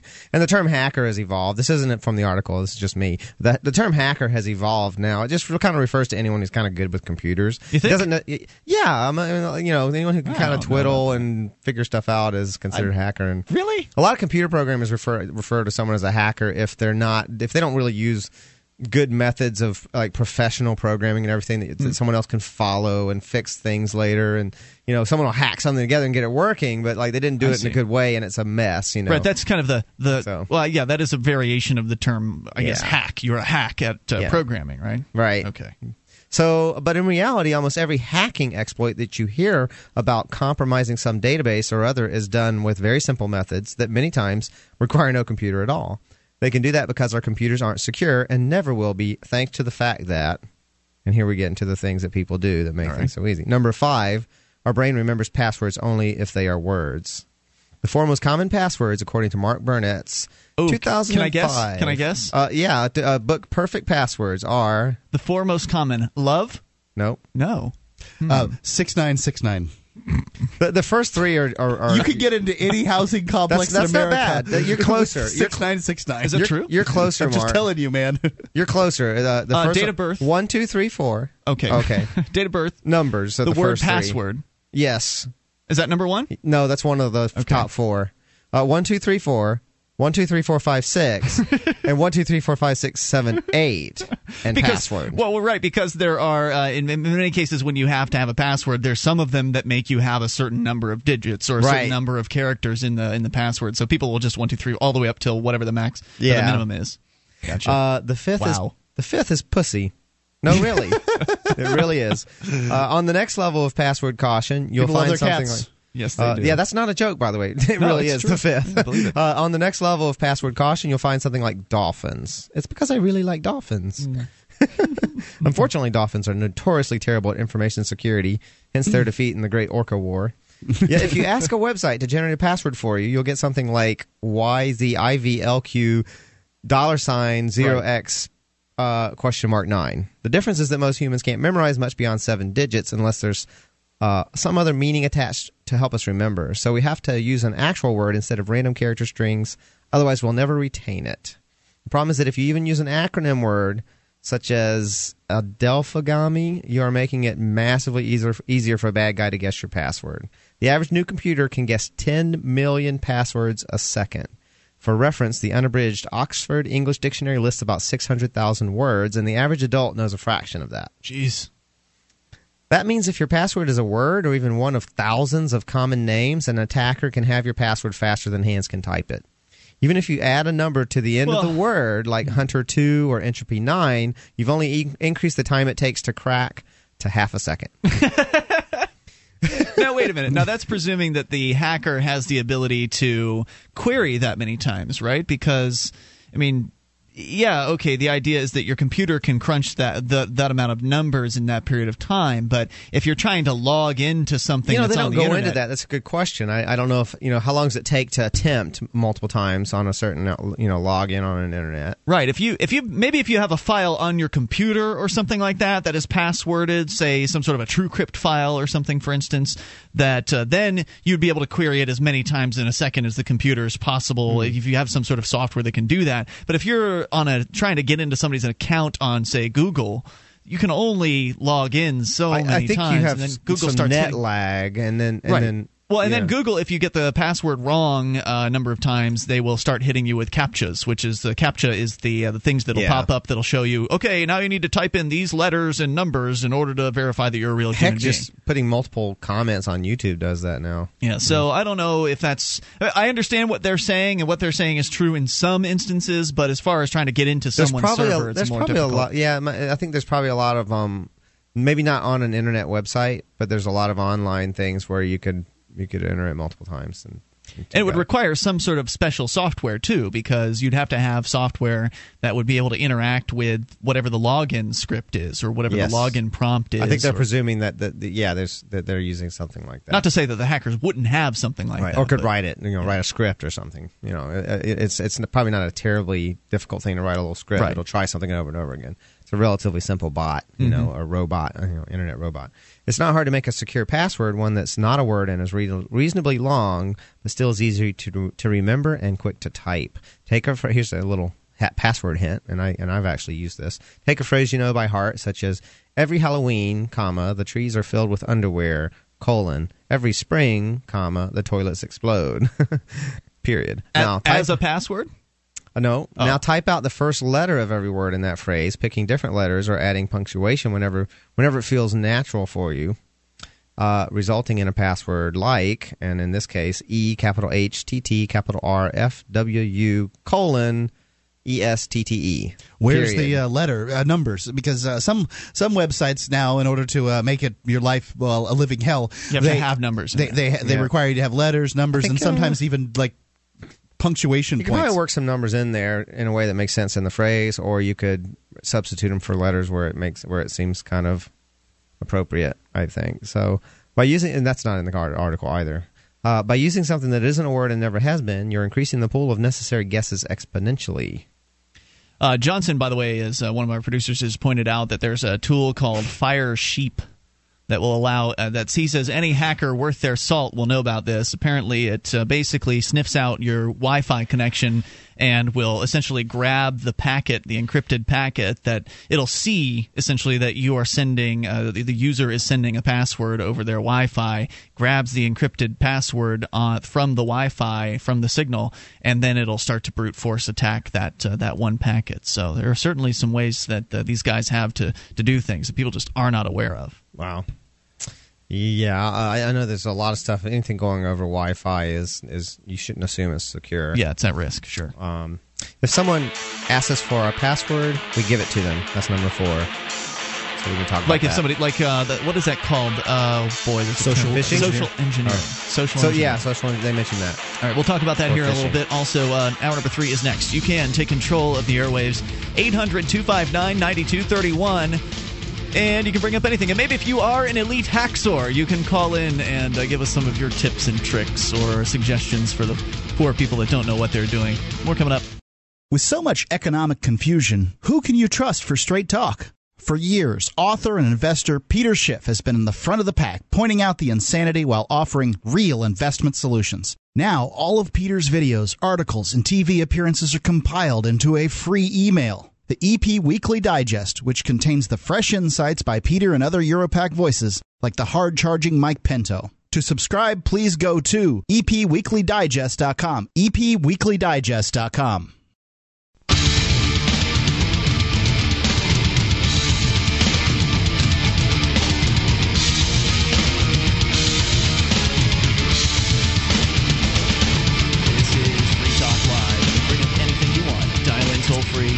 take control of the airwaves. 800 259 9231. That number brought to you by Sekel CAI. It's 1 800 259 9231. Coming up, your chance to win a two pack of the Toda Sack. We'll uh, give you more details on what that is here in a little bit. And joining you tonight, it's Ian. I'm Dale. And Mark. Uh, Dale joining us from flamingfreedom.com, his brand new uh, radio show, which premiered last week, will be uh, continuing every single Sunday from noon to 2 at lrn.fm Eastern Eastern Time. Yes. Uh, and uh, you can go to flamingfreedom.com to hear his, his first premiere episode, which happened last week. So, very cool. Uh, all right, so we're going to go uh, to your phone calls, and then we're going to continue the five things that people do to make hackers' lives really easy. Uh, in fact, Johnson is on the line. He wanted to comment on this uh, in Connecticut. You're on Free Talk Live. Hello, Johnson. Hey, hey, I've got uh, three points that I can make on this topic, and uh, my my criteria is that I've done a lot of computer repair and had to educate people on security. Are you going to make me repeat something on this article? no, go ahead. I, I hope not. I hope not. I, I don't think so because I think I've read that article. okay. Um, I've also read Kevin Mitnick's book, The Art of Deception, actually through my handy dandy uh, Free Talk Live affiliate through Audible.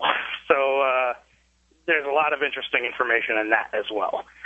But okay, so the, the first thing I guess to discuss is why hackers, for the most part, would want to hack, you know, little old you, being, you know, person who's just surfing the internet, not, you know, doesn't have any sort of high profile security. You know, you don't know government secrets. You don't, you know, maybe you're not the uh, the financial officer for some major corporation. Why is a hacker going after you? I know that Well- Bush is trying to kill Cheney.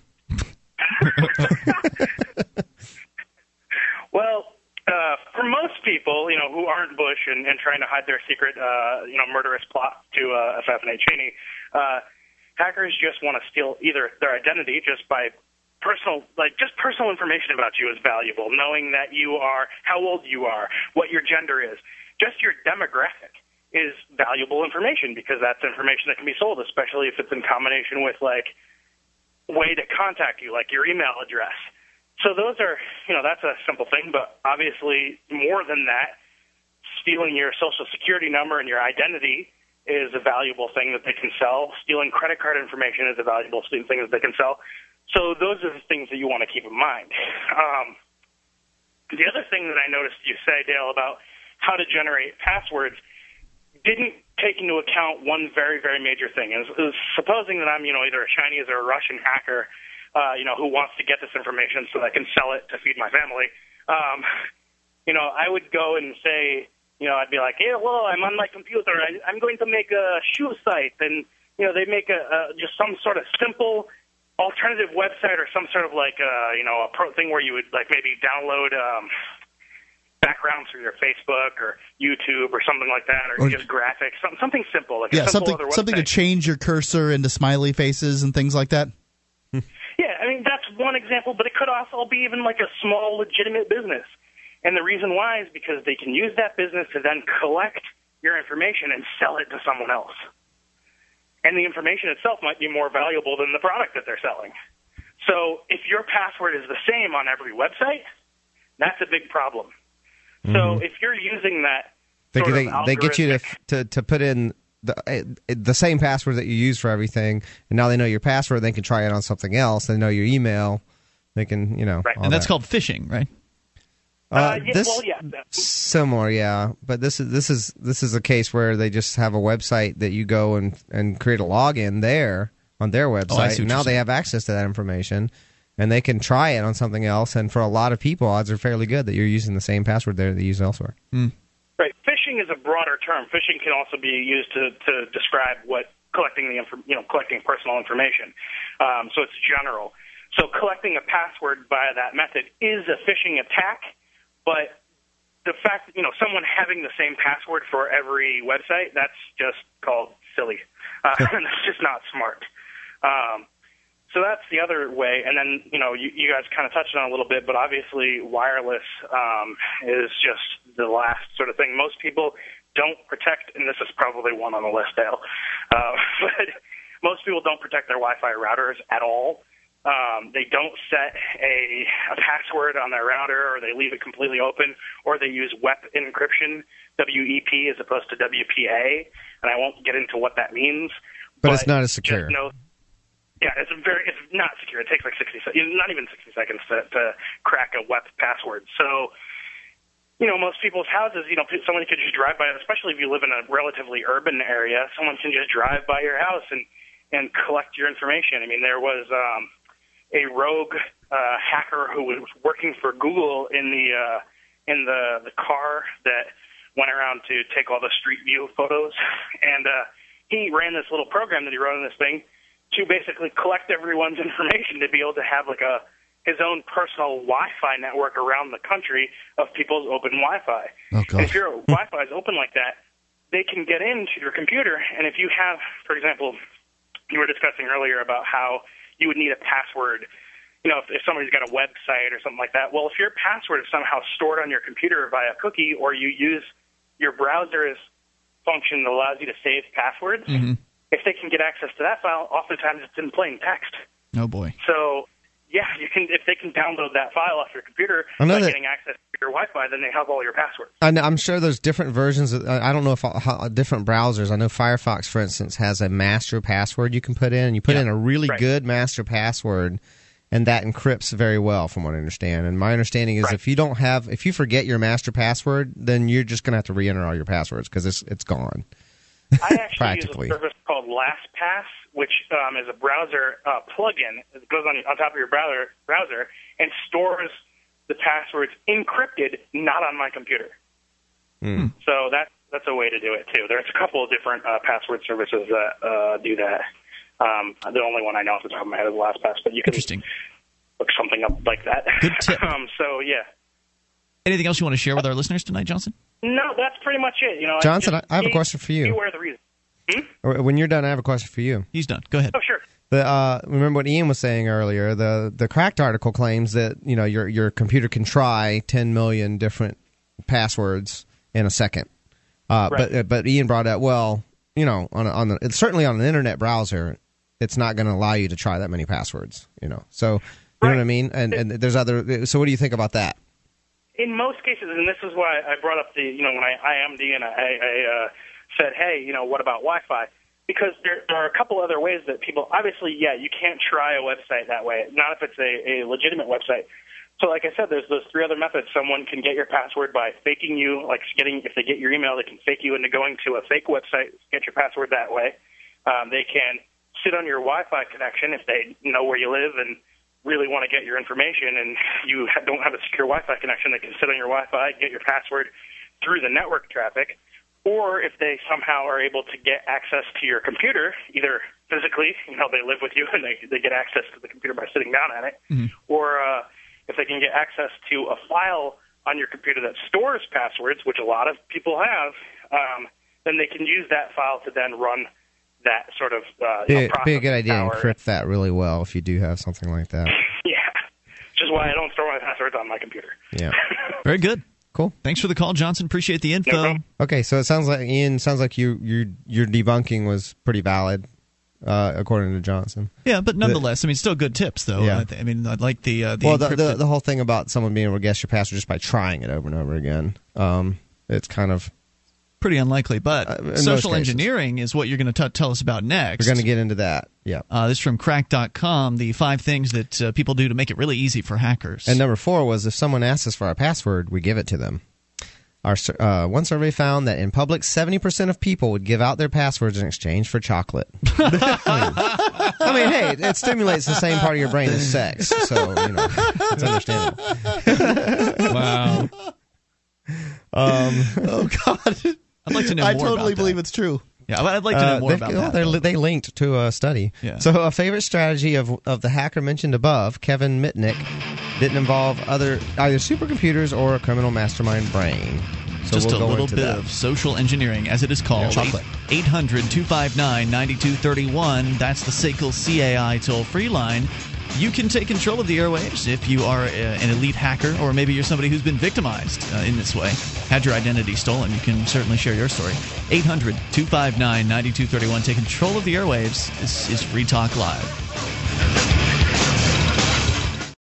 This program is brought to you by FreeKeene.com. FreeKeene.com features audio, video, and blogs chronicling the transition to a voluntary society. FreeKeene.com also has comments and discussion forums so you can be heard. FreeKeene.com.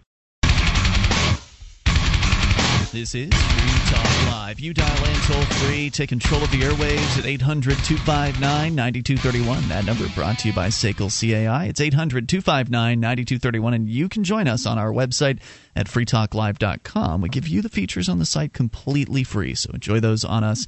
Uh, again, that's freetalklive.com. And some of those features on our site include the wiki with over 2,000 pages created by listeners like you, WIKI Wiki freetalklive.com. Get on over there and get interactive. Edit virtually anything that you see.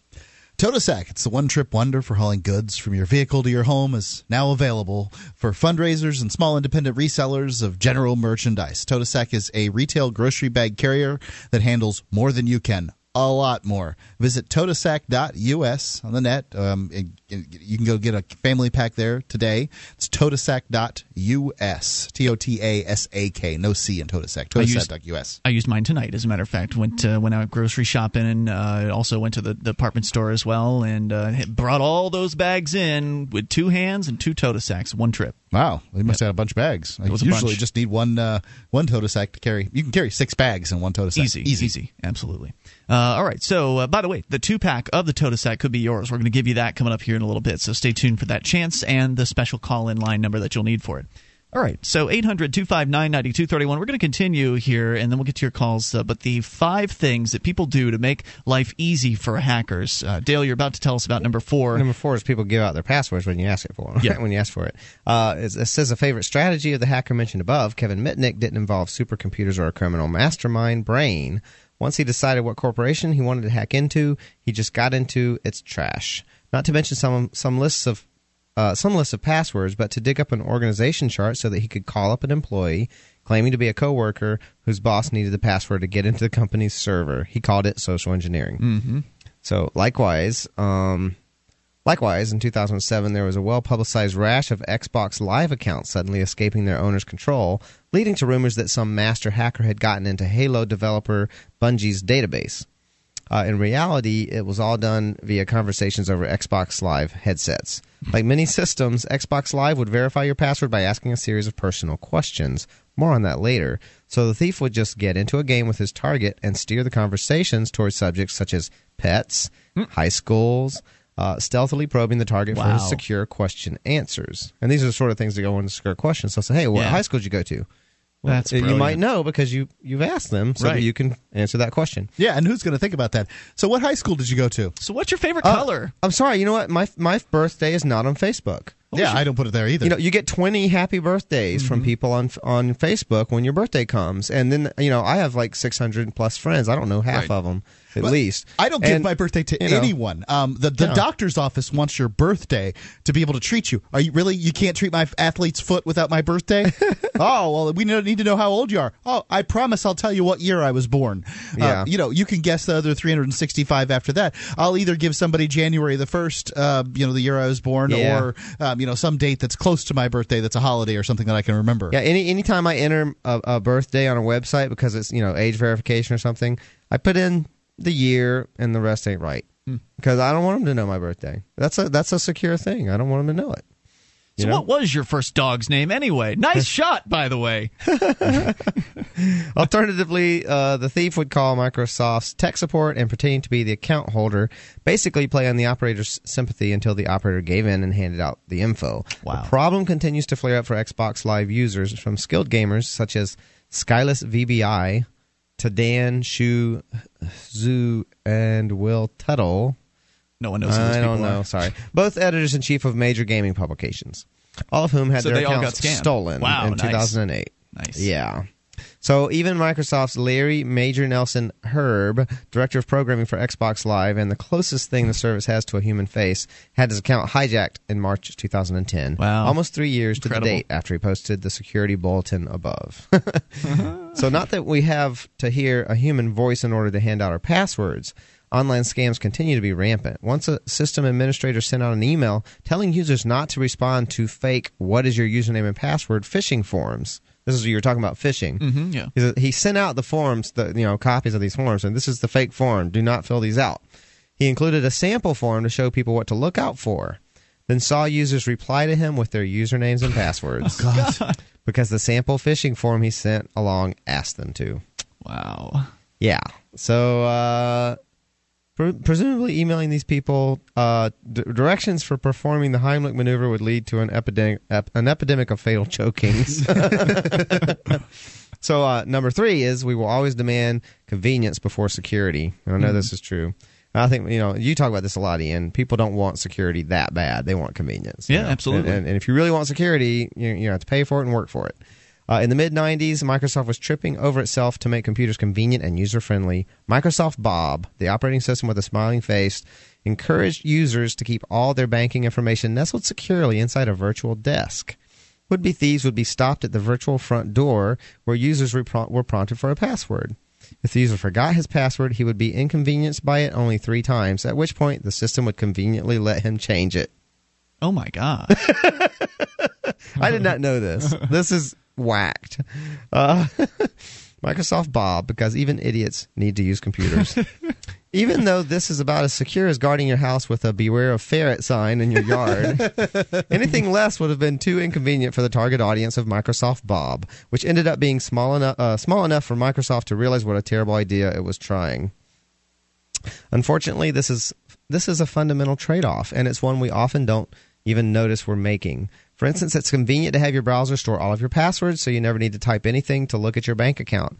But leaving your laptop open at Starbucks, then coming back and discovering that you've you've bought the original master recording of the Court of the Crimson King for a complete stranger is also inconvenient. I suspect that that is uh maybe porn or something. I don't know. I'm sure we can find out if we need to. Uh, Please don't tell me. I, I, I don't even know, honestly. There's literally no go, no getting around this. What is convenient for us will also be convenient for intruders. It's true. like security questions they used to verify passwords that allowed those Xbox Live hackers to get in. The whole point of that is if you lose your password, you can get it back quickly and easily and not get locked out of crucial online services. So on most sites, if you lose your password, you simply need to answer a few predetermined questions. What was the name of your high school's mascot? Which supposedly only you know. Okay, now let's say you're Sarah Palin in mid 2008. In your private life, you like to use a Yahoo email account that's not subject to the bureaucratic overhead of government records. The downside here is that because you're Sarah Palin, everything about your past is common, well publicized knowledge. So some kid on 4chan with a Wikipedia page in one tab and Yahoo's reset password page in the other can just copy paste from the former to the latter to gain access to this email account and spread the content the contents around the internet. oh man. Even if you're not famous, your high school is on your Facebook page and 10 seconds of googling will tell someone what the mascot was. It doesn't take much longer to find out what your mother's maiden name was and so on. Nice. Yeah. Best solution here? Lie. Tell the database that you grew up in Smurfville. Say that your dog's name was Cat. Say that your high school mascot was Yo Dog. I heard you like passwords, so we password protected your password. or the fighting YDIHYLPSWPPYPs, as That's we a- called them. That's a good tip. We'll uh, come back with more here in a moment. 800 259 9231. Uh, You can take control of the airwaves. You can bring up whatever you want. Oh, and the Totasak. You get a two pack if you call in right now. You may just win. 603 435 1105. Someone will win. Could be you. 603 435 1105. That's a special call in line just to win the, uh, the two pack of the Totasak. 603 435 1105. More Free Talk Live coming up in moments. You can listen to Free Talk Live on the radio via podcast, the webcam, and our live streams at freetalklive.com. Not enough options? Now you can listen to Free Talk Live from any phone, anywhere. Add this number to your phone 760 569 7752. It's a long distance call, so make sure you're familiar with your phone's calling plan. The Free Talk Live listen lines are airing the latest episode of Free Talk Live 24 hours a day, including our live shows. Call 760 569 7752. That's 760 569 7752.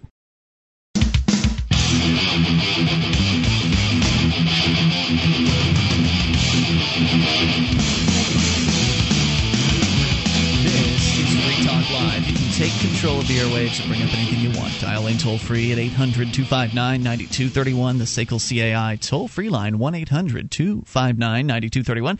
Joining you tonight, it is Ian. And Dale. And Mark. As we continue here, uh, we're, we will take your phone calls. We're gonna we're gonna shorten the remainder of this uh, piece. A lot of people calling in, and they don't want to. They've got other things on their mind, so we will get to uh, to your thoughts. Do be patient. Uh, but first, Mark, Are you thinking about starting a business? Here's a word to the wise. Incorporate at LegalZoom.com. Incorporation can help protect you against frivolous lawsuits that could wipe you out. LegalZoom.com is fast and easy. I've done it myself. They are fast and easy. They all all kinds of legal documents over there: patents, wills, trademarks, LLCs. You can use the coupon code FTL. That's FTL is in Free Talk Live and save ten dollars off your order at LegalZoom.com. All right, let's uh, continue here uh, with the five things that people do to make life easy for hackers. Unfortunately, we're going to truncate Uh, the remainder I'm of the piece to get through it a little faster. Yeah, I'm going to summarize, and it's not going to be as funny because I'm Yeah. summarizing. But anyway, number two is we've put 500 million eggs in one basket. And what they're talking about is people using, like like Johnson said, using the same password on multiple sites. Mhm. So that becomes a security issue. Someone could get your password on a different site, and now they can get in something else. Another thing is that it's becoming common for people to log into a lot of different things through Facebook. Right. So if someone were able to get into just hack Facebook, if they could just get your Facebook information and get into your Facebook account, now they have access to everything that that is connected to. And the other thing is email, because the email, uh, you if they can get into your email, Then they can do resets then- on all your yeah, websites. resets, all kinds of stuff. That that's you know once you put it in the, your email into an account, you can have them send the password. So that is number four, number two, and then number one is that you have to give access to someone, and that person might hate you. So the, and the actually the example, one of the examples they give is Bradley Manning, is that uh, um, although I'm I'm really glad he he did what he did, um, the uh, you know he had access to a lot of uh, a lot of information, and it got out because he he had he had a beef Mhm, uh, yeah. for good reason in this case, but he had a beef, and so that's and that information got out. So um, you know you have a disgruntled employee who has a lot of security information, uh, security access, or so forth. But they don't really. Uh, there's not really a good a good answer for that. I mean, you just got to be. Yeah, you know, there really isn't. You just have to just have to have the right people, and sometimes you make mistakes in that uh, in that arena. So be careful, and and of course, you know, change your passwords occasionally if you if you need to. I mean, if you're dealing with having other people having access, certainly once that person gets fired from the position, that's a good time to change a password or change a lock on a front door, that kind of thing. So uh, let's go to your phone calls. You can take control of the airwaves. You can get the full uh, article over at cracked.com on that one to. To reinsert the funny into the last uh, two that we That's didn't right. have time for. All right, so let's go to Doug listening in Manchester to 1051. Hello, Doug. Doug, you're on the air. How's it going? Hey, what's on your mind tonight? Yeah, I just want to uh, say anybody who lose, uses Facebook, I mean, lose their time pretty much. You, you spend an hour of the day informing the endless internet about yourself and communicating with each other, but it's ridiculous because everything that goes on there is is obviously being recorded. Yeah. I mean, it's always Obviously. it's always going to be on there, and years from now, like they can use that information later on down the road, like nobody could believe. You know, it's it's just ridiculous. Well, I, I wouldn't recommend posting any secrets on Facebook. It's probably not not such a great idea. But Facebook is a very you know useful tool. On the other side of its pu- publicness is that it can be very uh, useful to bring people together and organize folks. But at the same time, I've also spent way too much time doing silly crap on there too. So I see where you're coming from. Yeah. Doug, thanks, thanks for the call and the thoughts tonight. I appreciate hearing from you. Let's talk to Stephen in Indiana. You're on Free Talk Live. Hello, Stephen. Hello. Hey, what's on your mind tonight? Uh, that was weird. The thing kind of stat- went static for a second. yeah. Um, Yeah, that's what happens in talk radio. It goes. yeah. um, yeah. Oh gosh, the lovely Federal Reserve. Yeah. I mean, it would be it would be a lot. Um, I guess how can I put it? It's like I've thought about this off and on. It'd be so much nicer for everyone involved if the uh, if our so-called representatives would just uh, be more aggressive. It, it just it's irritating to watch all that questioning. Oh, where did the money go? And then they're like, oh, was it? Oh, everything you want to know is on the is on the website. Eh, what kind of a fu- freaking answer is that? I don't. I don't know what, you mean. What website? Yeah. What are you talking about? Well, on on uh, what do you call it? The um, shoot, what was it? I'm trying to remember what the guy said that uh, when um, let's see, who was it? Um, remember which guy was The doing guy that said Bush was killing Cheney, Oh.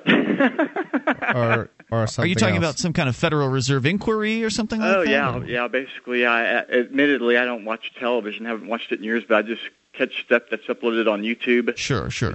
Yeah, and um, the guy's like answer that was uh, yeah, you could say that represented the Federal Reserve is like you know when he was actually being asked by one of the Congress members, uh, you know, like where where did the bailout money go? Uh, roughly that question because it's been so long since I watched it. That um, Mm-hmm. the guy was like a well, it, he kept dodging the question. Naturally, he wasn't going to give a truthful. Sure, like, and you're saying your frustration is that the uh, so-called representatives won't push harder than exactly. They need to be more aggressive and quit pussyfooting around. Well, that, that's not their.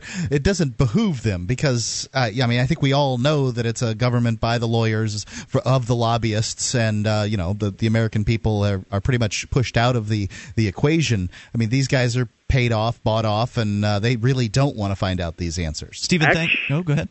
Actually, you just remind me of something I was just see uh, all this stuff that you know, like if you you know when you think about all this stuff, and it's like um, all the stuff that goes through your head, and you just basically refreshed my memory on something I was thinking of a minute ago. It was like, yeah, who knows? What, yeah, exactly. We see what is on, yeah, the video, what they want us to see. Exactly. Thank you for the call tonight, Stephen. I appreciate hearing from you. 800 259 9231. Yeah, it's pretty unlikely that you're going to get. Uh, any of the so-called representatives with real cojones behind them to really take on the uh, the Federal Reserve. Ron Paul seems to have you know what it takes. He'll ask the tough questions, but he's pretty much the only guy.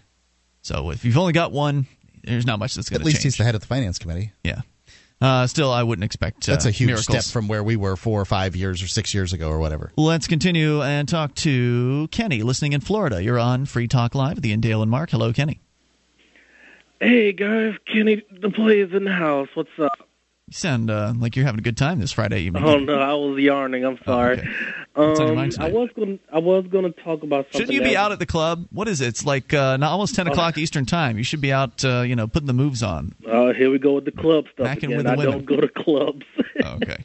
Anyway. Anyways, um, uh, about the hacking stuff because I'm a software engineer, I have to correct you on your well, the wording on the word hacker because I know in the Webster's dictionary there's a word, uh, the hacker. The mainstream version is that pretty much anyone who cracks into a system and everything, but that's not what a hacker is. Um, actually, the correct term is cracker, but I can understand why that word isn't really accepted. Um, I prefer to call them hunkies. it's a snack You food. know, Who can me take a being snack food black, I really don't like saying it myself, but it is what it is.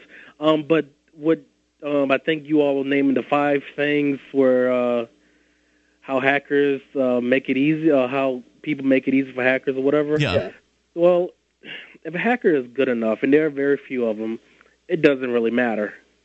It really doesn't. Sure. Because it it, it doesn't matter. Well, It- same it's thing with anybody that's gonna, going to like break into a home. I mean, if if somebody is skilled enough uh, crook, then it doesn't matter what locks you put on that front door.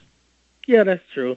I mean, it's just uh, it's just so many vectors because if you're talking about a game theory perspective, you know, if you're a system administrator, you have to figure out every way a malicious hacker can get in, and the hacker only has to find one way uh, to get in, so they automatically have the upper hand. So You're the I mean, new long arm of the law. Kenny, what else you want to share tonight? Anything else? Um, that's it. Thanks for the call and thoughts. Appreciate it. 800 259 9231. Enough time maybe for your call if you make the call now. 1 800 259 9231. You can join us, of course, on our website at freetalklive.com. The remaining moments of Free Talk Live are next.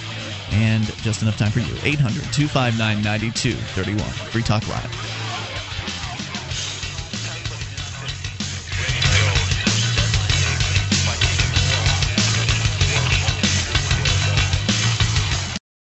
On Free Talk Live, we talk about investing in gold and silver as a hedge against inflation, investment, and barter currency. We've teamed up with Midas Resources to offer you some great rates on some hand-picked gold and silver pieces. U.S. Eagles, British Sovereigns, 20 francs, Lakota Nation silver rounds, Montana silver reserves, and Walking Liberty halves. Call 877-857-9938 or go to gold.freetalklive.com. The shipping is the same for one as it is for 20, so try to get as many as you can all at once. gold.freetalklive.com.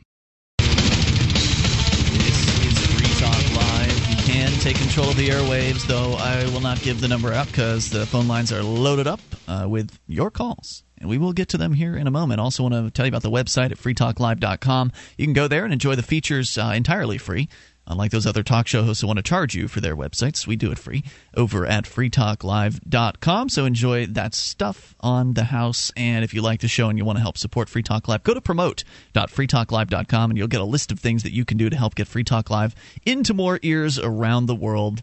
That's promote.freetalklive.com as we continue to the phones and the fun. We go to Sid in Indiana, or rather Indiana. Sid, you're on Free Talk Live. Hello, Sid in Indiana. Sid going once. Sid in Indiana going twice. Let's try instead Vincent listening to WVTS in West Virginia. In Charleston. Hello, Vincent. Hello, can you hear me? Yes, sir. What's on your mind tonight? Okay, yeah, I'll just uh, I'll make this short and sweet. Uh, I think in some instances, hacking uh, can be a useful thing.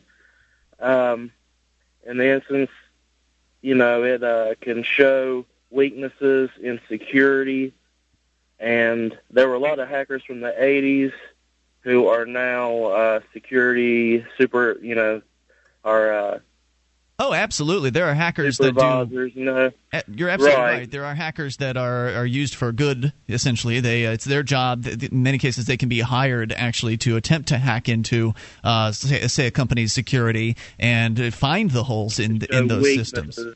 In, yes, And hackers can also do good when they hack into the government and shut down their websites. That's good too. Yeah. Yes, I agree. Yeah. But uh, yeah, that's really all I had to say. I just wanted to make it short. Thanks, dude. I appreciate, And, uh, I appreciate your call and thank you for uh, for making it tonight. Appreciate, and appreciate bringing that up. Uh, not all hackers are bad. Certainly the truth. 800 259 9231. That's the SACL. Oh, I said I wouldn't get that, didn't I? All right, let's continue here. Uh, we we will go to Joshua listening to WVTS in West Virginia. Hello, Joshua. Hello, sir. Hey, what's on your mind? First time caller. I just want to say Well- thank you for allowing me to call. That's what we Um, do. No problem. Basically, I just wanted to get the word out there about this scientist by the last name of Venter. Uh, he has um, created the first synthesized bacteria from scratch. And what they're able to do is they code the DNA using computers um, to do whatever tasks you know they deem necessary. Actually, it's scientists Uh, from the Venter Institute, I guess. Go ahead. Oh, excuse me. Well, I guess he named the institute after himself. All right, maybe that's true. I've just, uh, you know, Craig Venter. There you go, smarty pants. I'm working on it here. I'm, I'm just making sure that people get the right stuff when they want to go look this up when uh, when he talks about Go it. ahead, Go Joshua. and that's exactly why I'm calling. Uh, uh, first of all, um, this guy is actually saying how he planned on introducing this technique as a way to help stimulate flu vaccine production next year or, or in the years coming. And, you know, to me, that just sounds a little bit shady. Um, you know, you don't know what they could be putting into you. So I just kind of wanted to throw that out there because if they're going to be programming DNA in the uh, whatever it is they're injecting into people, there's no telling, you know, what that could do um, to the public health. Uh, not only that, I did want to comment on a caller that came in earlier. That's uh, Ben Bernanke, who was the Federal Reserve chairman Yeah, I at one didn't, uh, point. didn't mention that. Uh, you know, I just I, I didn't want to throw the guy off his groove. Hey, uh, it's all about facts, man. Right on, dude. Thanks for the call tonight, Joshua. I appreciate hearing from you. And uh, we're going to continue here. oh, freetalklive.com. You can go there and enjoy our features as we go to Matt listening in Illinois on the amp lines. Hello, Matt. Hey guys, I just wanted to uh, let you know that uh, King Crimson was a uh, band. Uh, they their first album was The Court of the Crimson King. Came out in 1969. Featured a guitarist named uh, Robert Fripp, who was has been hailed as one of the great guitarists. Had really really airy psychedelic rock music. Um, their their uh, first album was kind of a big hit. I don't know if big, but it was it was kind of a hit. And um, it, it's you know psychedelic rock. If you dropped acid and listened to it, you were guaranteed to see God. or your money back. Yeah, well, I don't know if I'm going to bother with that, but I might listen to the uh, you know some of the songs just to see what uh, see what it's all about. It's it's uh, kind of um, rough nowadays, you know, because recording has been so refined. But I'm pretty sure that if the uh, American Indians had had access to it back in the uh, 1800s, the shamans would have used it in their uh, mushroom drinking rituals. Pretty positive about that. All right, man. Well, thanks for the, the heads up on that. I appreciate hearing from you tonight. And you know what? We do have time to sneak in a couple more calls. 800 259 9231 is the number. But first, I will tell you a bit, little quick uh, story here from SeattleWeekly.com about yet another cop, uh, another cop killing a dog. Uh, police departments are perennially accused of excessive force. The poignant SPD shooting of uh, Native American carver John Williams being the latest example. We told you about that uh, a few weeks back. Seattle Police Department, yeah. Yeah, that's right, where they shot a man basically for walking down the street with headphones in. Um, a deaf, a deaf man. Yeah, he was deaf. And uh, not so in an excess. Uh, usually, however, the victims are human beings. Not so in an excessive force case recently filed in federal court, which names the fatal shooting of a Labrador Retriever mixed breed dog named Slider, allegedly for doing a little more than sniffing the butt of a police dog. And uh, according to a complaint, man named Nicholas Sris- Srisculo uh, was apparently letting his two dogs, including including Slider, have a little off-leash fun in a Moses Park last January when Grant County Sheriff's deputies proceeded to make a drug bust nearby. One of the deputies was Bo Layman's, who his uh, brought his police dog Maddox to search a car that contained some suspected meth. Slider took off after Maddox, giving rise to the alleged butt sniffing.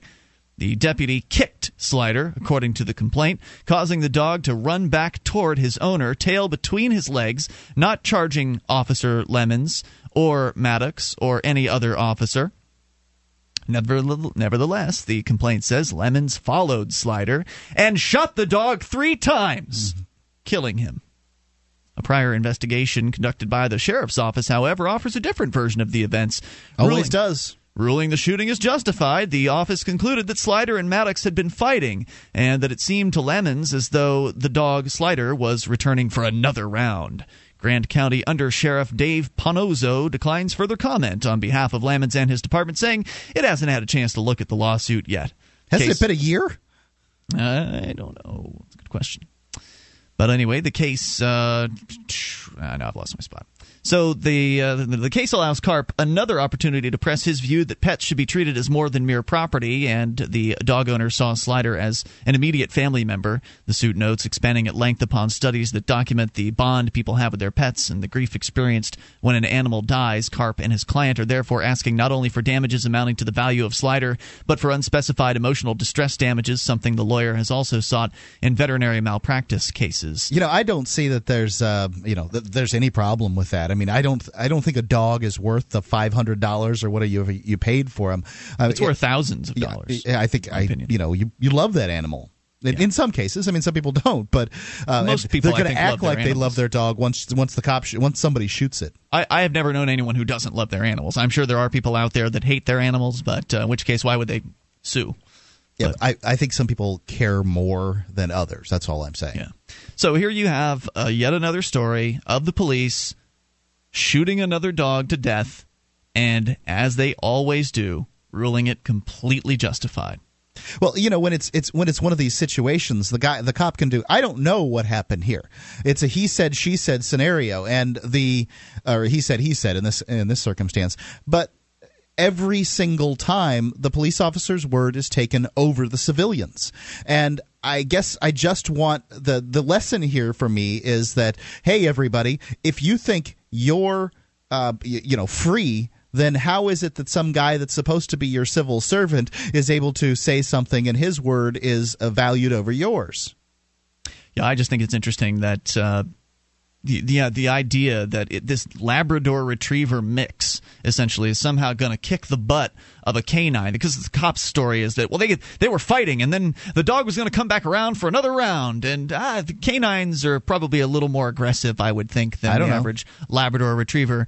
But I tend to believe the story of the victim in this case. Uh, the dog was running away and was shot three times. The cop chased after the dog and, and shot it to death. That I- that I think sounds it- believable. I think it would depend on uh, you know the evidence. I would want to know is how far was the dog uh, Slider when he was shot from the area where the drug bust was occurring. Because if he was close, then it sounds like the story's, uh, you know, the story that the, the gentleman's telling here is false. And if uh, if it if the guy if the dog was far away, then the cops lie. Well, and how did the bullets enter the dog's body as well? That might be a way to determine Yeah. which direction it was facing uh, as it was shot. But I doubt the police did very much uh, as far as forensics on that particular case. It wouldn't be Yeah, that hard to figure that They out. don't care. No, they don't. hey, we're out of time. Back though tomorrow night for the live Saturday edition. Be sure you join us then, and online in the meantime at freetalklive.com. MemoryDealers.com offers the world's largest selection of discounted optical transceivers, including SFPs, GBICs, XFPs, XENPAKs, and X2s, that are 100% compatible with all major networking equipment manufacturers, including Cisco, 3Com, Foundry, Alcatel, and HP, at up to 99% off list price. Memory Dealers can also offer customized solutions for your transceiver requirements, including private labeling. Memory Dealers is your trusted source for all your networking and telecom accessory needs, in stock and ready to ship via overnight delivery. MemoryDealers.com.